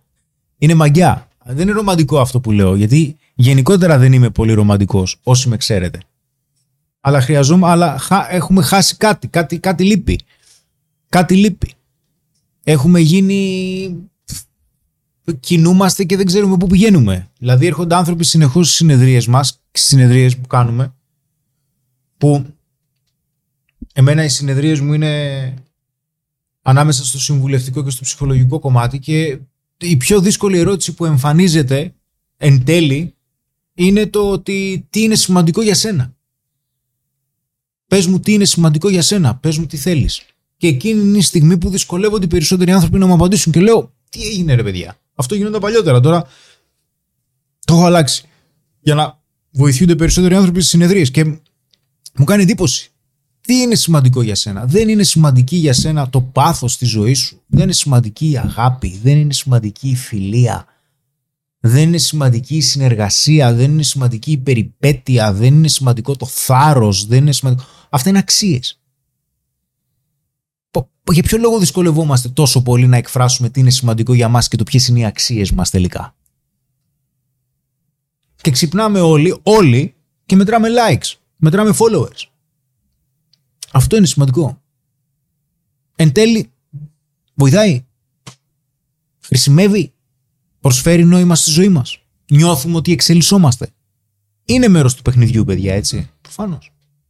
Δεν, δεν, δεν θέλω τυφλό, ούτε στροφοκαμιλίζω. Αλλά καταλαβαίνετε πολύ καλά όσοι είστε εδώ τι εννοώ. Αυτό. Το προφανές. Και βλέπετε ότι και από τις παρέες σας κιόλας, βλέπετε, δείτε τις σχέσεις σας. Τις σχέσεις που έχουν οι δικοί σας. Πώς είναι. Είναι ποιοτικές, περνάνε καλά. Δείτε τους ανθρώπους. Έχουν σχέση ή οι περισσότεροι είναι μόνοι τους. Έχουμε φτάσει στο σημείο να είμαστε στο σπίτι μας και να κοιτάμε δύο οθόνες. Να έχουμε την οθόνη της τηλεόρασης ανοιχτή και να κοιτάμε και την οθόνη του κινητού μας. Αυτό. Πουλήσαμε την προσοχή μας φθηνά. Και η προσοχή μας ξέφυγε από το ότι είναι σημαντικό. Θα, έρθουν, θα έρθει η μέρα του, θα, το πλήρωμα του χρόνου θα έρθει. Ό,τι σπείρεις, ό,τι πάρεις, Μεταξύ ξεκινάει το first date τώρα, λένε. ναι, είναι η ώρα του. Ωραία, όσοι έχουν μείνει να πάνε εκεί, Ρανέστη. Ε; Ωραία. Εμείς θα τα πούμε πιο ωραία. Ο αγοραίος έρωτας το 23 που ζούμε θα πρέπει να έχει καταργηθεί. Λάθος που υπάρχει ακόμα. Ε, φίλε, κοντεύει να καταργηθεί από πολύ λάθος πράγματα. Τώρα υπάρχει το OnlyFans και το Sofia Gray. Κάποιοι άνθρωποι έχουν διαφορετικές προτεραιότητες. Σε κάποιον μπορεί να μην αρέσει η περιπέτεια για το πάθος, λέει η Μαργαρίτα. Τι του αρέσει; Δεν ισχύει κάτι τέτοιο. Η Μαργαρίτα Κράιστ δηλώνει ότι δεν έχει βγει ακόμα το πρώτο της ραντεβού. Οπότε είναι φυσιολογικό. Δεν ισχύει κάτι τέτοιο. Είμαστε εξερευνητικά όντα. Είμαστε εξερευνητικά όντα νευρολογικά λόγω του υποθαλάμου. Έχουμε, έχουμε το υποθαλαμικό σύστημα το οποίο δημιουργεί δίνει και εντολή κιόλας να παραχθούν και οι σημαντικότερες, ε, τα σημαντικότερα νευροχημικά στον εγκέφαλό μας, τα οποία πα- παράγουν αυτό που νιώθουμε ως ευτυχία. Δεν ισχύει ότι δεν, είμαστε, ε, δεν μας αρέσει η περιπέτεια. Είμαστε εξερευνητικά όντα εκφύσεως. Υπάρχει περίπτωση όμως λόγω κάποιων ψυχολογικών παραγόντων να μην αισθανόμαστε την άνεση ή το θάρρος να ξεκινήσουμε μια περιπέτεια η οποία έχει νόημα για εμάς. Αλλά αν δεν έχει νόημα μια νέα περιπέτεια για μας, τι έχει; Τι έχει; Η δική μου άποψη. Η δική μου άποψη. Ο κάθε άνθρωπος έχει το δικαίωμα να το δει διαφορετικά. Πραγματικά σου το λέω. Ανεξαρτήτου επιστήμης, ανεξαρτήτου ψυχολογίας, ανεξαρτήτου οτιδήποτε. Αλλά α- αν όλοι από εδώ δεν θέλουμε να ξεκινήσουμε μια καινούρια περιπέτεια προς το άγνωστο. Αυτό δεν θέλουμε όλοι. Και όπου βγει. Τι θα χρειαστείς; Ε, πρόθεση θα χρειαστείς, προθυμία και καλή παρέα. Αυτά που χρειαζόμασταν πάντα. Και αντοχή. Γιατί θα έρθουν και σκοτεινές μέρες. Θα έρθει και συννεφιά. Απλά φανταζόμαστε ότι πάντα θα έχει ηλιοφάνεια. ε, δεν γίνεται αυτό στη ζωή, ρε παιδιά. Το ξέρετε όλοι. Λοιπόν, έχουμε μια αρχάρια ερώτηση από το Μιχάλης 4. Τι κάνεις όταν σου λέει στα πρώτα ραντεβού τι βγαίνει φιλικά μαζί σου; Μιχάλη, για να λες στα πρώτα ραντεβού, σημαίνει ότι έχεις βγει ήδη 2-3-4 ραντεβού και Αυτός ακόμα σου λέει νόημα δειλά-δειλά. της ζωής και εσύ τώρα το πρώτο ραντεβού. Εντάξει, πάσω. Τι πάσω, ρε. Υπάρχουν και αυτοί που επιθυμούν μια χλιαρή ζωή μέσα στην ασφάλεια του γραφείου μιας δημόσιας υπηρεσίας. Και πώς ε, περνάνε αυτοί; Πάνε στα 50 τους, ρε φίλε. Πάνε στα 60. Εντάξει. Πώς νιώθουν αυτοί; Ποιος σας παίρνει σοβαρά εσάς, ο Χένρι Χόρ, εσύ που μας γράφεις και μηνύματα, φίλε. Μάλλον δεν έχει κάτι καλύτερο να κάνεις. Και ασχολείσαι με εμάς που δεν θεωρείς μα σοβαροί. Μάλλον σε πονάμε για να ασχολείσαι. Ε, ε θα σκαγα. Ναι, μου εντάξει. Και δεν δεν σε κάνω καν ε, time out. Εδώ, γράψε κι άλλα μαθες. Αν σε ακούμπησε λίγο αυτό που είπε ο Χρήστος, που μάλλον σε ακούμπησε, ξέρεις εσύ, δες το λίγο μέσα σου. Εντάξει, μωρέ, προσοχή θέλει λίγο το παιδί. Κουράστηκα να γράφω γιατί βλέπω ότι δεν διαβάζετε σημαντικά μηνύματα, όχι δικά μου γενικά, πολλούς που γράφουν πολύ ενδιαφέροντα θέματα και απαντήσεις. Είναι πολλά τα μηνύματα, ρε, εσύ, Νικοϊτά. Αφού συζητάμε εδώ πέρα, δεν βλέπεις ό,τι μπορούμε τα, τα σχολιάζουμε. Εντάξει, άμα κουράστηκα, σταμάτα λίγο, κάνει ένα διάλειμμα. Ε, εγώ έχω καλή συμπεριφορά και φυσιολογικό σώμα, αλλά ποτέ δεν έχω βγει ραντεβού με κοπέλα.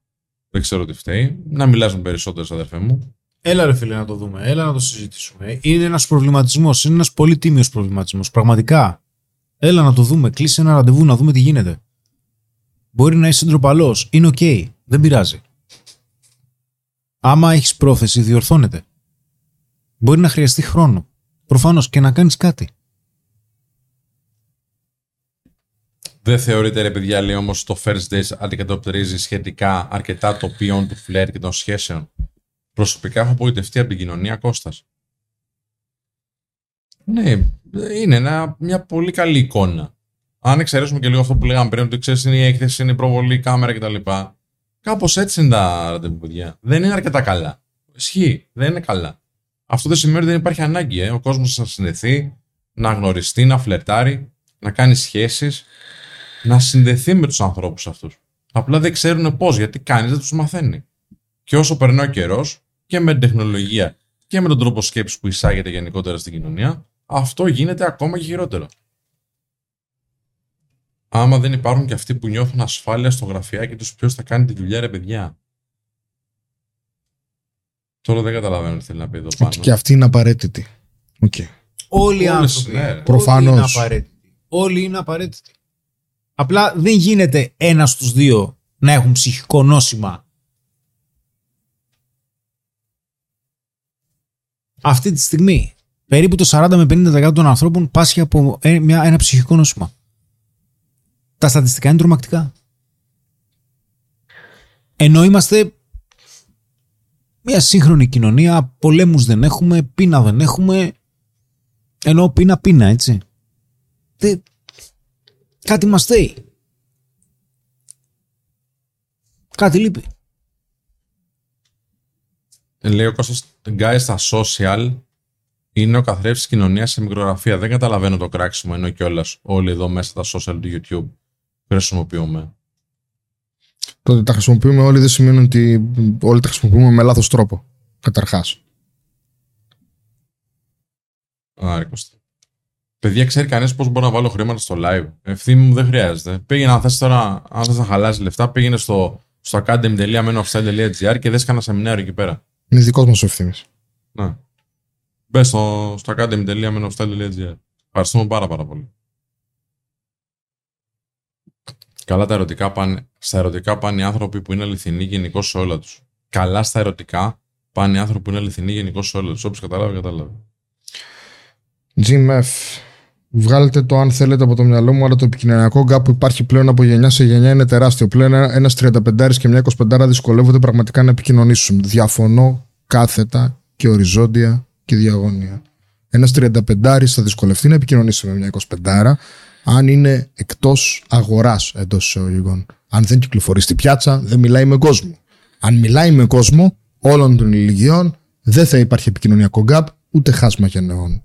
Το χάσμα γενεών δεν δημιουργείται επειδή μεγάλωσες. Δημιουργείται επειδή είσαι εκτός.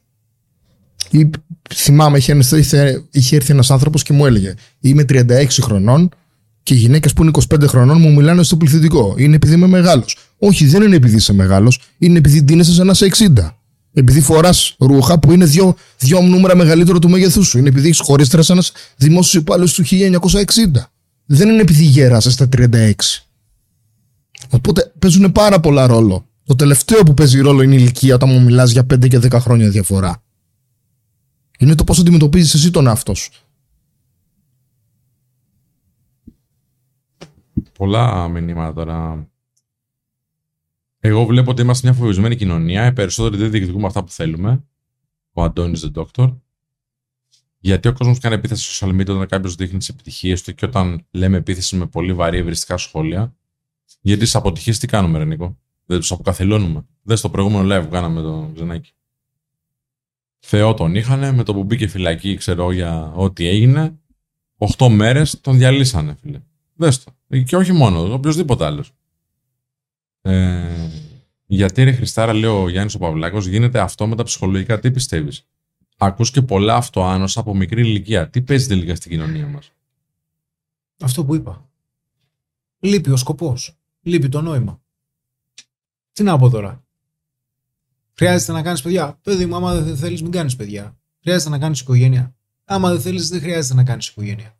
Δεν σ' αρέσει η δουλειά σου. Μην δουλέψεις, παιδί μου. Δεν πειράζει. Μέχρι να έρθει τέλεια δουλειά. Ε, δεν σ' αρέσει. Δεν πειράζει. Χώρισε. Δεν, δεν πειράζει. Κάτσε και μόνος σου μέχρι να. Εντάξει, ok. Okay. Έχουμε κάτι να δημιουργήσουμε. Όλα ok. Okay. Σε δυσκολεύει κάτι, άστο. Σε δυσκολεύει και αυτό, άστο μόνο τώρα. Δεν πειράζει. Σε δυσκολεύει και εκείνο, άστο. Τι, τι, τι μένει; Τι μένει να δώσει νόημα στη ζωή μας; Κάνε αυτό που αγαπάς. Αυτό που αγαπάς είναι εύκολο. Αν δεν το έχεις βρει θα κάνεις. Δεν κάνεις τίποτα. Δείξτε τον αληθινό σε αυτό και σε όποιον αρέσει. Αυτή είναι η λύση, παιδιά, και μην φοβάστε θα αρέσει σε πολλούς πολλές. Το αυτοάνωσα είναι επίθεση προς τον εαυτό, λέει η Τζέσικα, σωστά. Δηλαδή θεωρείται τα social media στα οποία γεννήθηκε και υπάρχει γενιά των 20-25 δεν έχουν παίξει ρόλο στην αποκοινωνικοποίηση των ανθρώπων. Φυσικά. Παιδιά, κοιτάξτε, τα social media είναι εργαλείο. Δεν, δεν γλιτώνει κανένας από αυτό. Ο βαθμός ο οποίος επηρεάζει και η συχνότητα που το χρησιμοποιείς έχει να κάνει με σένα. Μέχρι κάποιο σημείο μπορείς να το ελέγξεις. Από κάποιο σημείο και μετά δεν μπορείς κιόλας. Είναι απλό. Εμείς δεν κινούμαστε σε social media, το είπε κιόλας ένας φίλος. Ναι, και δεν κινούμαστε σε social media, δεν δουλεύουμε σε social media. Φυσικά. Αλλά δεν είναι το ίδιο. Εγώ μεγάλωσα όχι χωρίς social media, χωρίς κινητό. Δεν είναι το ίδιο. Και έχω μια γειτόνισσα η οποία έχει ένα παιδί, πόσο είναι, 4 χρονών τώρα. 5. Και ξέρει να χρησιμοποιεί το tablet καλύτερα και από μένα. Για το χάσμα δεν έχει να κάνει η πλευρά του μεγαλύτερου ότι είναι εκτός αγοράς όταν οι πιο νέοι είναι ταυτισμένοι με τα social και ζουν από εκεί και αδιαφορούν για την διαζώση επαφή. Δεν υπάρχει κάποιος που δεν θέλει, παιδιά, να μιλήσει από κοντά. Απλά παρα... παρασυρώμαστε και θέλουμε περισσότερο να μείνουμε μέσα στα social media. Βλέπω σε πλατείες πάρα πολύ νέο κόσμο που βγαίνει, περπατάει, κάνει. Φυσικά. Και ταυτόχρονα βλέπω σε πλατείες ενώ είναι πάρα πολλές παρέ ο καθένας να κοιτάει το κινητό του. Σημείο των καιρών. Εξέλιξη. Η εξέλιξη δεν έχει ποτέ μόνο αρνητικό και μόνο θετικό έτσι. Έχει πάντα ένα κέρδο και έχει και ένα κόστος. Οποιαδήποτε εξέλιξη. Εμείς αυτή τη στιγμή δεν ρίχνουμε στην πυρά social media, κοινωνίες και τέτοια. Ξέρετε πολύ καλά τι θέσεις έχουμε. Στο τέλος της ημέρας θα πρέπει να στηριχθεί στα πόδια σου. Μπορείς να στηριχθεί στα πόδια σου. Όλα τα άλλα. Να είχαμε να λέγαμε. Είναι πολύ εύκολο να βρεις τις συνθήκες και να τις κατηγορήσεις. Υπάρχουν πάρα πάρα πάρα πάρα πολλοί λόγοι και πολλοί από αυτούς έχουν βάση. Είναι λογική, το καταλαβαίνω. Και είναι περίεργοι, και οι 25 είναι περίεργοι, και οι 30 είναι περίεργοι, και οι 40 μπορεί να είναι έτσι, γιατί έχει το. Ναι, πάντα έχουμε κάτι να μας φταίει. είναι. Αλλά δεν γίνεται να βάζουμε ρουά ματ στον εαυτό μας τώρα. Εντάξει, φταίνε όλοι. Ok, okay, μην κάνεις τίποτα. Οπότε επιστρέφουμε πάλι εκεί που ήμασταν. Εντάξει.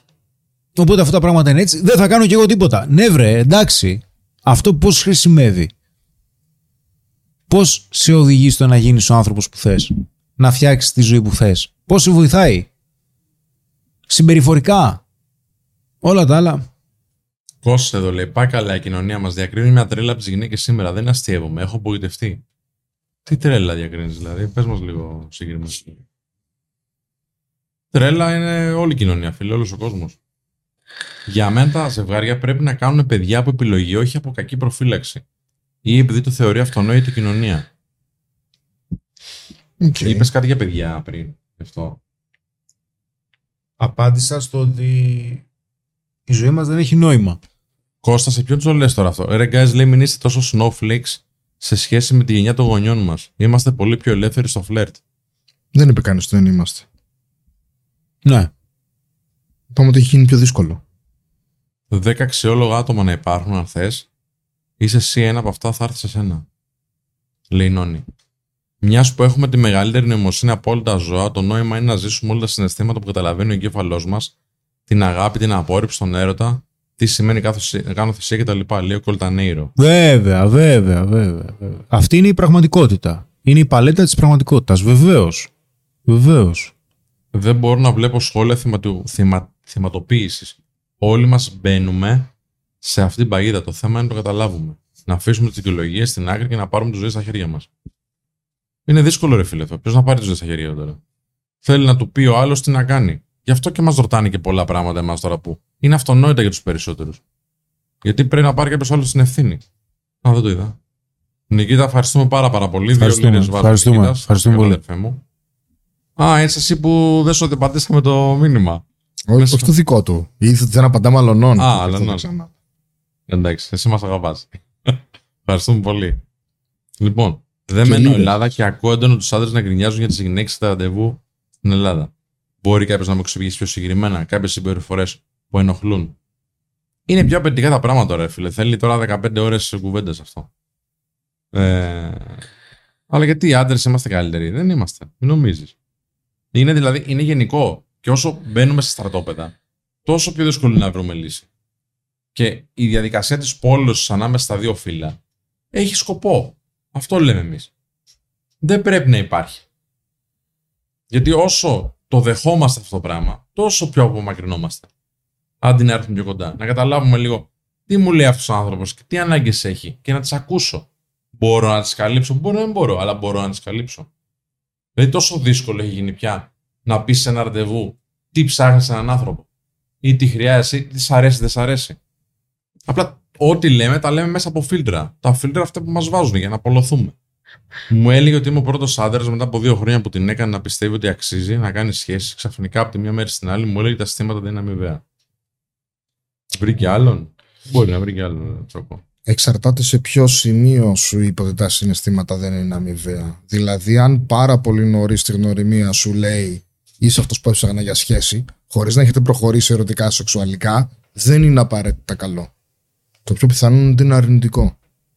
Είμαι στη φάση που έχω βγει από τον Άδη και βλέπω καμένη γη. Γι' αυτό και ο πεσημισμός. Θα το κάνω όμως στο επόμενο βήμα. Ευχαριστώ για το σημερινό ωραίο live. Να σε καλά, Ρενόνι. Μπράβο. Εντάξει, να σου πω το περνάμε όλο αυτό. Δηλαδή, θα υπάρχουν και πολύ δύσκολες στιγμές. Και περίοδοι μεγάλοι που είναι όλα έρημος. Εντάξει. αλλά πρέπει να πας πιο πέρα για να φύγεις από την έρημο και να πας στην όαση ή, ή τέλος πάντων όπου νομίζεις ότι πρέπει να πας. Την πόλωση ανάμεσα σε δύο φύλλα, σε μεγάλο ποσοστό προωθεί ο σύγχρονος φεμινισμός. Τα άκρα την προωθούν, φίλε. Τα άκρα. Ε, και ο φεμινισμός, αν γίνει ακραίος, φέρνει πόλωση. Πολυχρόνης μη ψάχνεις ατάκες για συζήτηση στα social. Στείλε μας ένα email στο info papakimenoffstyle.gr με το νούμερο του κινητού σου να σε καλέσουμε αύριο.